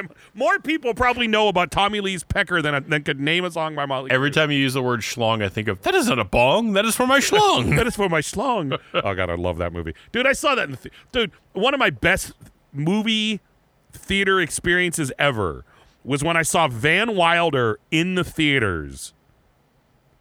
And during the bulldog scene, when they're eating the donuts... Dude, people literally ran out of the movie theater yelling, and I heard someone run outside and hurl.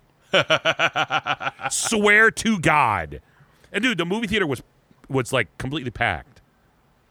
And pe- I've never seen people run out of a movie theater during a scene before. Amazing. National Lampoon's Van Wilder, amazing. And I have the unedited version of the D V D where as you're scrolling down through the menu, the girl, like, takes her shirt off and shakes her boobies. It's awesome. Yeah, I have that one, awesome. Too. Such a cool movie. Um, but, uh, well, anyway, so I don't know. I mean, Motley Crue's interesting. They're interesting, though. But, I mean, they're, they're, they're, they're like Kiss in a lot of ways. We're like, they're, in a lot of ways, they're not that good, and it's really just their image. But at the end of the day, it's like, yeah, but, dude, they have a lot of cool songs, right? I don't think Motley Crue was half as good as many of their peers. But damn it, they got a whole bunch of really good songs. I mean, they do. I mean, we just listed twelve. I mean, let's be fair. I could add, you could easily make a fifteen-song Motley Crue set list that would kick ass from start to finish. Yep. I mean, you really could. I mean, I, I listed twelve, and there's at least three or four more that I could add that would be like, it'd still be awesome. I mean, it'd still be seriously awesome. But, I mean, is that... I mean, come on, dude. Like, we just a little while ago were talking about, like, one-hit wonders. Like, I don't know. Maybe I don't think Motley Crue's the greatest band in the world or anything, but, dude, we did not have a problem coming up with twelve songs. I mean, dude, like, when you're a band and you have, and you could say legitimately that you have twelve songs that could make a set list kick ass from so, start to finish. So it's funny. That's pretty awesome. And I'm, I, I just, out of curiosity, looked up their recent set lists. Is that exactly what it is, probably? And it's exactly... It, it's sixteen songs. The only difference is they play Saints of Los Angeles and The Dirt. And then they play a they play a they play like a melody of rock and roll, you know, Smoking in the Boys Room, Helter Skelter, Anarchy, Anarchy in the U K, Blitzkrieg. So it's like their cover, like, kind of, you know, melody or whatever. Yeah. Every other song, yeah. I think, was on one of our two lists. Yeah, I'm looking at it as like, I'm like, Wild Side, Shout at the Devil, Too Fast for Love, Don't Go Away Mad, Saints of Los Angeles. Well, it's a great, it, it is a great record, though. It, it is a great record. It really is. Livewire, Looks to Kill, The Dirt. Um, then their covers uh, compilation. Then Home Sweet Home, which neither one of us picked, but dude, they're not, they're clearly going to play it. Then Doctor Feelgood, Same Old Situation, Girls, Girls, Girls, Primal Scream. I'm surprised Primal Scream is on there. That's pretty cool. And Kickstart My Heart. Dude, if they took Home Sweet Home out of here and instead and played Angela as the ballad instead, that would be a pretty awesome set list. Agreed. I mean, and and the the the the, the covers section with Helter Skelter and Anna, dude, that, that's when you take a leak. Come on, that's why it's there. That's why you take you don't take a no, leak. No, on... you got the you got the guitar solo. Oh and a, my and god! A, and Except for they don't have Kickstart My Heart, so there's no Big Mac. Maybe it's because McDonald's raised their the prices. That's their, they end with it. Oh, I did. I didn't notice that. Well, Big I was going to say is you have a you you have a guitar solo. Who is it? John Five that's with him now, I think. Yeah. You have a guitar solo and a, a, a, a covers medley. That is your time to go take a leak. I, I'm not being a jerk.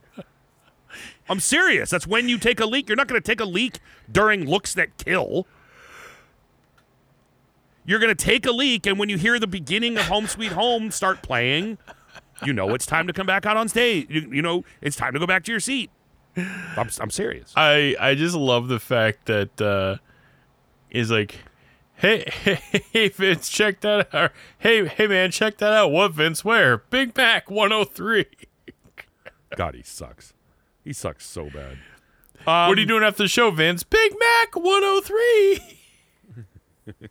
And what's funny is Mot- the guy's got a lot of money. You know he can afford more than one. Um, oh. dude, dude, he it was like like like you know Aerosmith notoriously went broke from cocaine. Like Vince Neil's going to do the same thing with cheeseburgers, man. You know, I, I wonder I wonder if when when when Vince Neil was in jail, if there was a cheeseburger Eddie there for him. Like, do, do you think he got cheeseburger hookups when he was in jail? What scared. You got? Hey, I need you to bring some stuff in for me. What? Big Macs. Big Macs. Can you imagine his catering bill? his, his one thousand brown M and M's for Vince. no, yeah. Uh, no, no, see, that's not it. Like, like Motley Crue would have would have a dressing room requirement of, you know, a thousand brown M and M's to fill a brandy glass. Vince Neil's dressing room requirements would be, I want all the other M and M's from the bags you pulled those out of. I want all the rest of the one thousand brown M and M's in a brandy glass. Vince Neil, the rest of the M and M's. Yeah, yeah, th- that, that's what would happen if Motley Crue was opening for Van Halen. Like, Vince Neil would have been the guy who ate all the other M and M's left over in the bags. That's amazing. That's the funniest freaking joke ever. One I never thought about that until now. Thousand brown M and M's. Vince Neil requests the rest of the M and M's. Oh man, you know, oh god, you know what's funny is like, like, like Van Halen or or were like, you know, they they're they're literally talked about by like literally like like they're, they're like like legal. They're, they're, that's a big deal because they they're responsible for like the modern contract rider. Um. Be- because you know uh, Van Halen did that, you know, with the with the M and M's, like they did that, and that was part of a rider, and it was, um, you know, because they would they would be able to go backstage, and if they didn't, and if they saw, if they didn't see a bowl of M and M's with just, I think whatever, like if if, if I think it was they had to take them out or whatever, like if if they were the wrong M and M's in the bowl, then they voided the contract. And it allowed, it, it was like, it was a double way of checking things. And it was actually really smart, as ridiculously dumb as it was. I've always heard but it was, was, I've always heard it was that they could tell just with immediately if the person even read the contract. Yeah, well, that's what I'm saying. That's the thing. It, it allowed them to like know if they needed to double check things. Um, it, it, it, it gave the band a lot of leverage and it made it, it so it was, it was actually really smart, as dumb as it sounds. But, oh, dude, come on. Yeah, Vince Neil would have taken all the other M and M's. The rest that, of the M and M's. That fat bastard. Oh, oh in between Big Macs. I, I mean, like, oh, God, he's just disgusting. I, I, I've said this before. Hey, look, man, in fairness, you get, our listeners have got to give me credit. I might ruthlessly make fun of a few people, but they all deserve it. Carl Logan, Vince Neil, and and you know Eddie Trunk, they deserve being made fun of. Like they deserve having their. I got. I, normally, like I was, I was picking on Tool fans earlier. I'm breaking balls when I'm doing that. Vince Neil, Eddie Trunk, and Carl Logan. No, no, they're actually horrible, and I'm actually making fun of them. Like those are three guys I wouldn't tinkle on if they were on fire. You know what I mean? Like.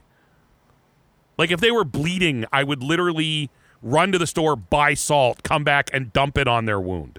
You know? Like, I would literally go out of my way to get salt, to bring it back, to dump it on them. Like, I hate all three of them. But, you know, for the... you need all the other... I don't know where I thought of that, but that's... Oh, man, that's funny. Um, all right, let's do one more. I think we've got time for one more. Um, I mean, that one was fun, but again, unfortunately, it was kind of... Mm, Uh, kind of predictable. Uh, maybe it's predictable. I mean, I don't know. But here's my question, though. Like, are there a bunch of, like, Motley Crue deep cuts that would Hmm. Not for me. Like, you and I both like those four out. We both like their albums. I'm not sure we really skipped over much. I don't think there's a load of, like, serious deep cuts. I'm not saying there's not, like, one. I don't think there's a there's a lot. Um, okay, so I'm looking at this list. There's a couple on here that would be really, really hard to narrow down. So, okay. I'm going to pick a band that multiple people asked us about because I think we can both do these ones relatively, because we're running kind of close to time. I think I think there's one on there's a, there's a couple on here we can do quickly. Um, and I think there's a couple on here that would be really hard. So, let's t- let's go easy. Um, a couple of people asked us to do Megadeth. Why don't we give that one a shot? Okay. I I, should... I can I think I can do this one pretty quickly. I'm you know what? Yeah, I, I know what you're going to put on. You're going to put you're going to put what I would call Megadeth's Escape. I'm going to do it on purpose. Well, yeah, but you actually like that song. Uh... I think it's garbage. Like for Metallica, if they could just play if they could just play Escape, I'd show up and then leave. Like, ah, oh, cool, man. When when is Escaping your set? I'll be there for that. Um. Oh man, my li- my Megadeth list is gonna suck. It's gonna suck so bad. Like it really is. Oh, what? That's stupid. All right. Um. Uh, all right, we're doing this. We're doing this. We're doing this. Um, uh,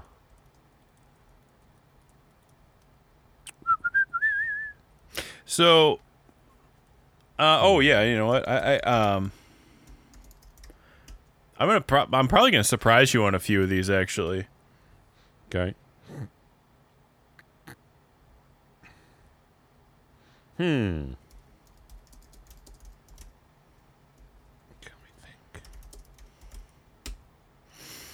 Uh, it's funny because Megadeth's it, it's a tough band. Oh,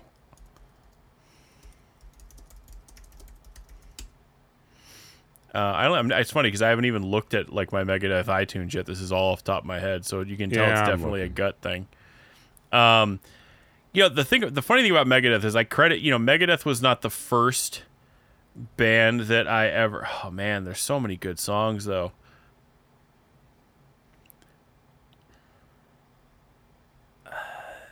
Oh man, I got oh dude, I gotta do it. Um, uh, I'm almost done. I'm getting it. So so uh, my brain yeah, starts to smoke. It pours some mental overload, angry again. The funny thing is, I've it. seen Rust in Peace in its completion, which is why I'm like, oh, I don't know if I want to see anything off Rust in Peace. When I saw Anthrax, Megadeth, and Slayer. Megadeth played the entire Rust in Peace album, and Slayer played the entire uh, Seasons in the Abyss album. Wow. Mm. All right, I'm double checking real quick, and I think I have my list, and it's boring. My list is super boring.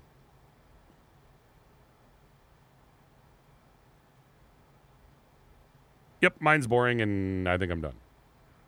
And I'm spent. No, I need another minute. Uh, hold on. Actually, I'm going to change one. Let me change one before we're done. Uh, I'm looking to see what I'm forgetting. I know, I know. No one likes to hear us thinking, but we're we're thinking. Um, just looking. I know that's on there. That's on there. Uh, did I put... Excuse me. Sorry about that.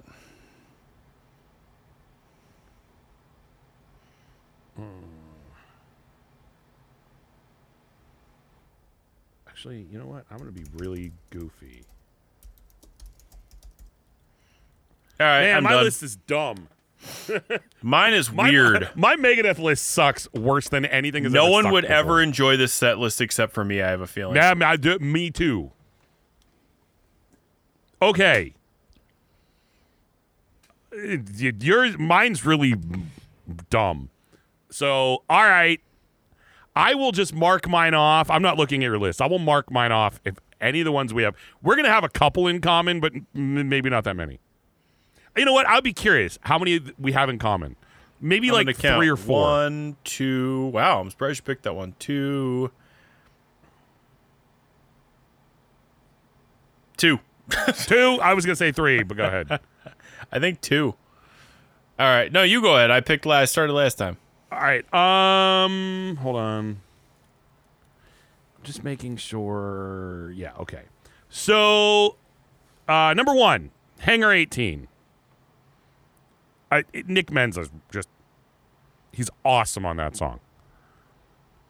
You mean Call of Cthulhu? I, I, like, I just, I love, I love the drums in that song. I, I just love it. The next one, dude, I picked a couple of goofy ones. But the song Captive Honor, I don't know, man. I think it's cool, and the whole, you know. You just like that your soul belongs to Jesus. Belongs to Jesus. Because mm, your ass belongs, your ass to, belongs me. to me. You know, though, life, what do you mean life? I ain't got a life. I just think that would be cool as hell live. Did they ever play? I don't know if they ever played that song, but it yes, would be they awesome did. Live. They did, did the they entire have... Countdown to Extinction album a few years ago. Oh, you're right. They did like right, the thirtieth anniversary or whatever. Okay. So I think the two obvious ones are Hangar eighteen and Holy War. Is like those are probably my typical. Those are probably on everybody's. I'm not saying they're on yours per se. Those are probably on most people's lists. I'm willing to bet you the rest of mine are probably not on most people's lists, if not maybe one or two. So Hangar eighteen, Captive Honor, Holy Wars. There we go. After that, Countdown to Extinction. I. Might be my favorite track on Countdown to Extinction. This is the Countdown to Extinction. That's probably my favorite song on that. Great record. Bass intro. Oh, yeah. It's one of the first I, things I learned when I bought a bass. I think it's my favorite song on Countdown to Extinction is the title track. Um, next is probably my second favorite Megadeth song ever, and that's Elysian Fields. From the, the album Euthanasia. Elysian Fields. We are storming the heavens. That's sw- that's probably like top two favorite Megadeth song. I I love it. Absolutely love that song. It's so flipping good. Um, skin of my skin of my teeth from Countdown to Extinction. That's my w- random one that maybe if I thought about it wouldn't be on there. And Captive Honor maybe not either. But I just think they're cool songs. Those are just there for because I think they're just kind of cool. Um, next up, the song Euthanasia. That's another one. Um, did I say that one? Sorry. Euthanasia, another great title track. Uh, Megadeth knows how to do title tracks. They're good at it. Um, Blood of Heroes, another one from Euthanasia. Can you tell what my favorite Megadeth album is? Um, Blood of Heroes, A Tout Le Monde, which has always been my favorite Megadeth song. Elysian Fields is two. A Tout Le Monde, favorite Megadeth song of all time. Um, again, Euthanasia. Can you tell I love that record more than anything else? Reckoning Day is my number ten. Doesn't get enough love. Number eleven is Angry Again, probably the catchiest song they ever wrote. You know, I'm legitimately Angry Again is probably, I know Symphony to Destruction's like their big one. Angry Again is probably the catchiest song they ever wrote. I mean, li- literally. And then my last one is Diadems, which is not on anybody's list but mine. That's not on. Hey, folks, if you make a Megadeth list, Diadems is not on it. Probably not. Um, I always love it, the, it's from. It's it, it was from the uh, Demon Knight soundtrack. That's why I like it so much. I always like the uh, ending of Reckoning Day. The drums, the bada bada bada bada bada bum. Yeah, well, me too. I, I love. I love. I, I I. It's such a cool song. Like. It's just, it's a cool song. I don't know. I mean, maybe if I thought about it, I would take Skin of My Teeth and Captive Honor out and put something else in it. But I stand by ten. Hangar eighteen, Holy Wars, Countdown to Extinction, Elysian Fields, Euthanasia, Blood of Heroes, A Tout Le Monde, Re- uh, Reckoning Day, Angry Again, and Diadems. Those will be on my list any day of the week.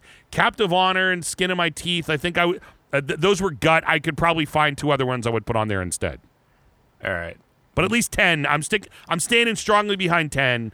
Um, I'll, uh, I'll say this. Captive Honor and Skin of My Teeth will after you read your list, I might go, you know, I, I probably there's two that I just wasn't thinking of that I would p- replace with those. Like I might put, for example, like Almost Honest because I love that song.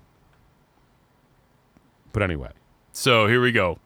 Number one, I put down Psychotron. Why? Because I'm the only person that would want to hear that live. Hey, it's it's it's it's like me with with my favorite eighties Metallica song, and that's Escape. I, I mean, the riff in that song, I don't care.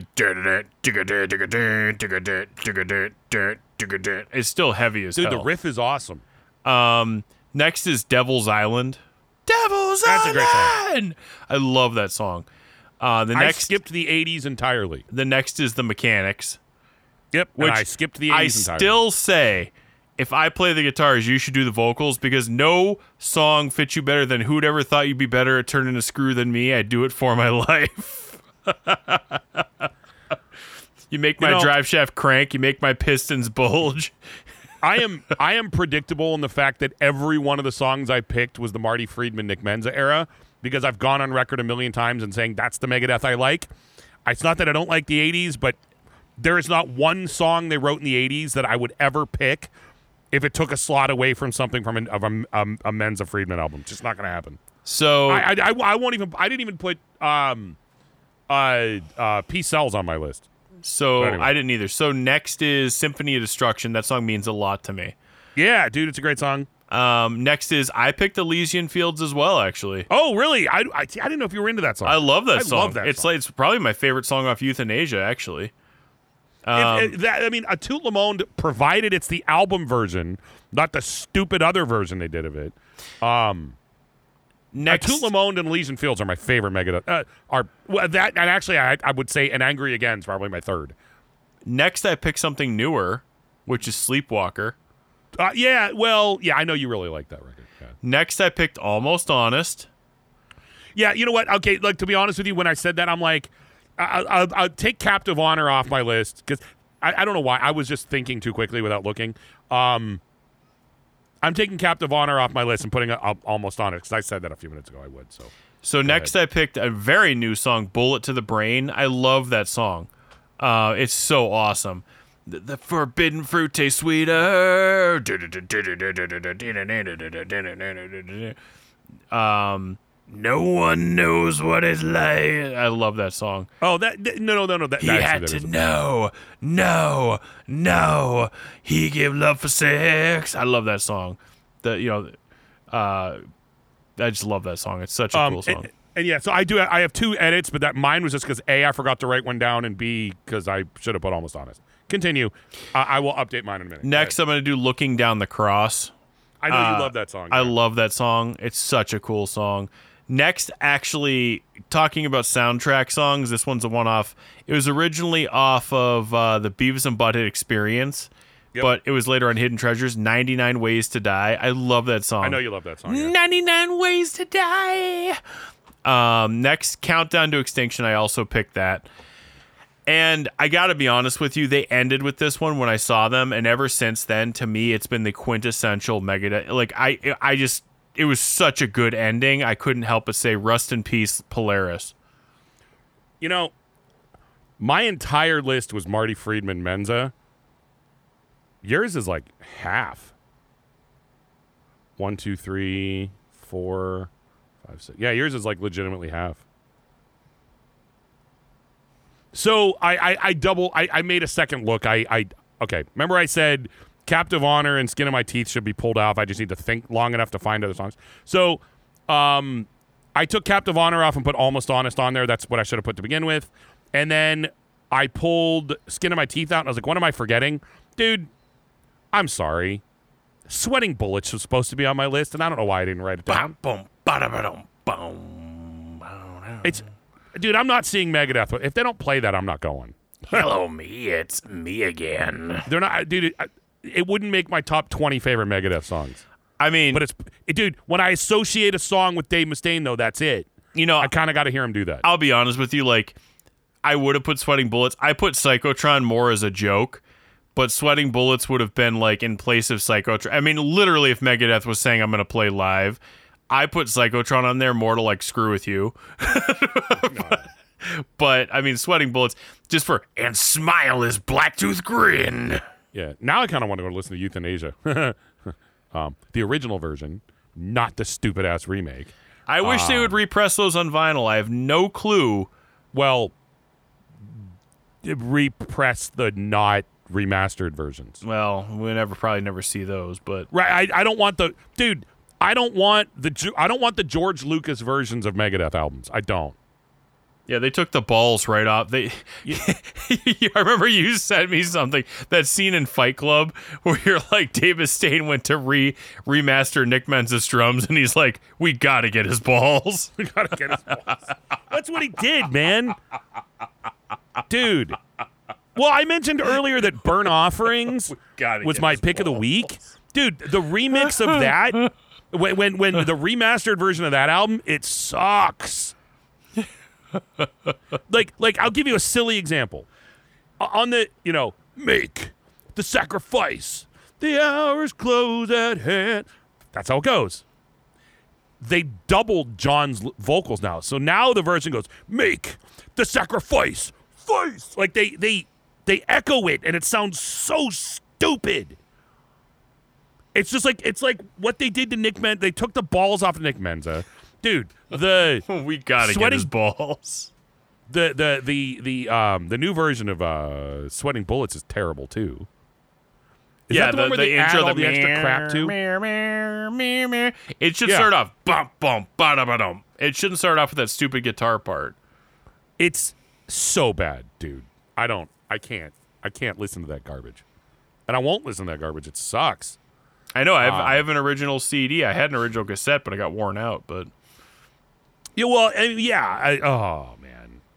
Dude, you know what else is a great song? The song Addicted to Chaos is a cool song, too. Indeed. Um, I mean, in I don't like the song Psychotron, but it's not terrible either. I mean, to be fair, like, Rest in Peace, there's really not a weak moment on that record.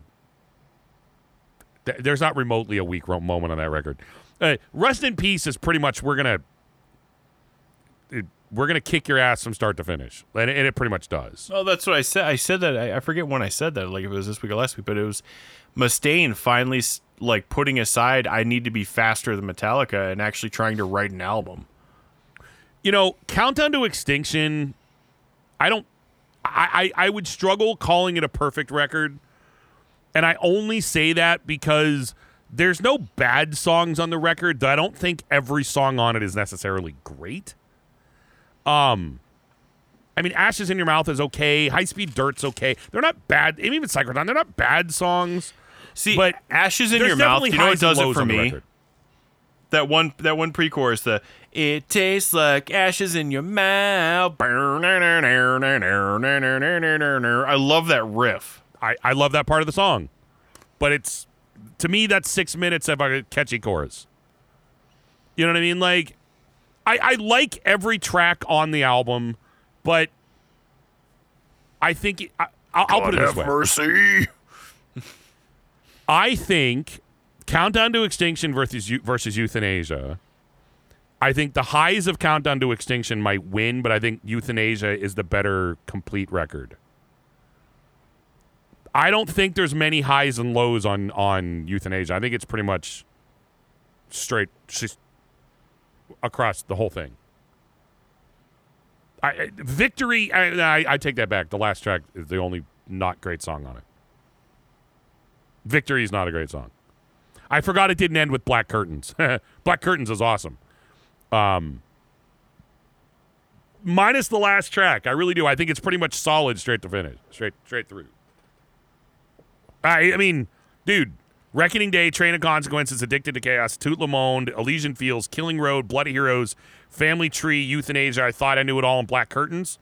Dude, you can sing along with every one of them damn songs. That Victory is just not great.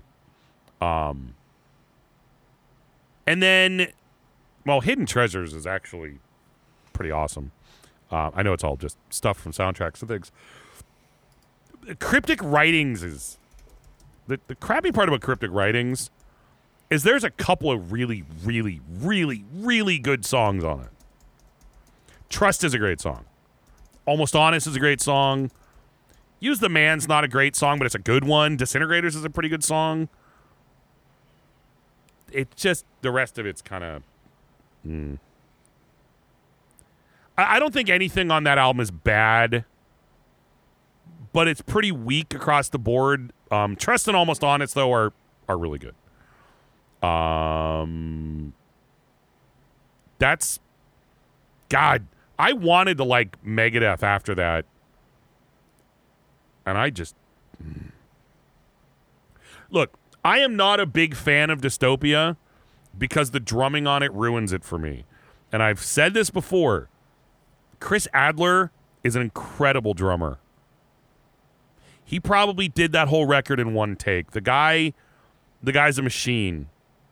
My problem with the drums on that record, the drums on that record are played like it's an Iced Earth record. What I mean by that is in Iced Earth, when John would play all those triplets and all those patterns, he would have his drummer, especially it was Brent Smedley, playing double bass and following his right hand. They were syncopated. That's Iced Earth. That's what they did. Megadeth, similar style. But while Dave was doing that, the drums weren't syncopated. Nick was carrying a four four. Think of all those Megadeth songs. Think of Rust in Peace. Think of the album Rust in Peace, right? Imagine if instead of Nick doing these big thundering four four beats behind Dave, if he was if he had his double bass clicked right along with every movement of Dave's right hand. It's a completely different sound. It's not a bad thing. It's a completely different sound. I don't like that with Megadeth. There's nothing wrong with it. It, it, it dude, everybody else probably thought it was the best drumming ever on a Megadeth record. It's great drumming on the record. I don't like Megadeth having the double bass, a, a, a clicky sounding double bass, syncopated with every every movement of Dave's pick hand. That's just me. Nothing wrong with it. It's just a stylistic thing that bugs me, and it's why I don't listen to it. That being said, Dystopia is a ten out of ten record. It's a ten out of ten record that I don't like for one big reason. In other words, I think it's a great record. That's why I don't listen to it, because that drives me nuts. But, dude, I mean, it's been a while since I've listened to it, but I don't remember there being a weak song on it. Maybe I'm wrong. But I remember Dystopia being pretty damn well written all the way start to finish. I think it was. My and, and while you could say mine's just a nitpicking thing, oh, you just don't like... It's not that I don't like the drumming. I don't... That drumming changes the feel of Megadeth. It changes the pulse and the feel of Megadeth to me, and it my brain doesn't like it. It it's uncomfortable for me. I don't know how better to put it. Um, but provided you you understand that I think Chris Adler is a, an incredible drummer. He was a perfect. He, he's an incredible drummer, and he did a he did an amazing job on the record. I just don't like it. Sorry, sucks to be you know me, I guess. But hey, how many times did I say earlier we're allowed to disagree? And I don't dislike eighties Megadeth. I swear to God, dude, the last time I listened to eighties Megadeth, I will flat out tell you the last time I listened to eighties Megadeth. It was like three or four years ago when we did a Megadeth episode on this show. Like three or four years ago, we did a Megadeth retrospective where we did, we talked about every Megadeth record, and I think we stopped at Cryptic Writings. That was the last time I listened to any eighties Megadeth other than I heard, you know, like, you still, I hear Peace Cells playing. I don't think I've listened to Killing Is My Business since then, and that was probably the first time I heard it in twenty years. Like, I listened to Killing Is My Business and Peace Cells a bunch in, a bunch in high school and almost never, ever listened to them again after then. So far, so good, so what? I can count on one hand how many times I've ever listened to the record. There's nothing wrong with the record either. In My Darkest Hour is a great song, man. I can legitimately count on one hand how many times I've heard it. And dude, call me a poser all you want to, man. Everyone, go ahead. Call me a poser. I'm not a Megadeth fan. You're right. I'm not a Megadeth fan because I'm not a big fan of So Far, So Good, So What. Sorry. You're right. Megadeth to me existed for ten years. Sorry, folks. Well, we're about getting at that time, so. Sorry. I know. It's about the time we get out of here. Um, we can stop yelling about things later. So anyway, you're right. Uh, I've really got to pee, you know, and... Uh, it's time we get out of here. So, hey, I hope this episode's been fun for you. I know it's been a um, uh, a bit of a, a, a disjointed bunch of ramblings, but it always is. So anyway, um, we want to thank you very much for listening. This is a long-running episode. Go ahead, go to our Facebook, Instagram, uh, at The Heavy Metal Hangover. Let us know. We want to do more lists. We want to do more of these. These are fun. Um, I like having to think of them on the spot. Today was a little interesting. Hey, we, hey, we agreed on all but two songs on Motley Crue, and we only agreed on two with Megadeth. Ah, probably three. I think I changed one. But anyway, um, so thank you very much for listening. I'm going to go uh, eat something and watch a movie and listen to uh, Megadeth's Euthanasia when I'm done. So anyway, thank you very much for listening. My name is Duff. My name is Rex. And we will see you again next week on another episode of The Heavy Metal Hangover. Congratulations for actually making it all the way through this episode of The Heavy Metal Hangover with your beer-guzzling, head-banging hosts, Rex and Duff.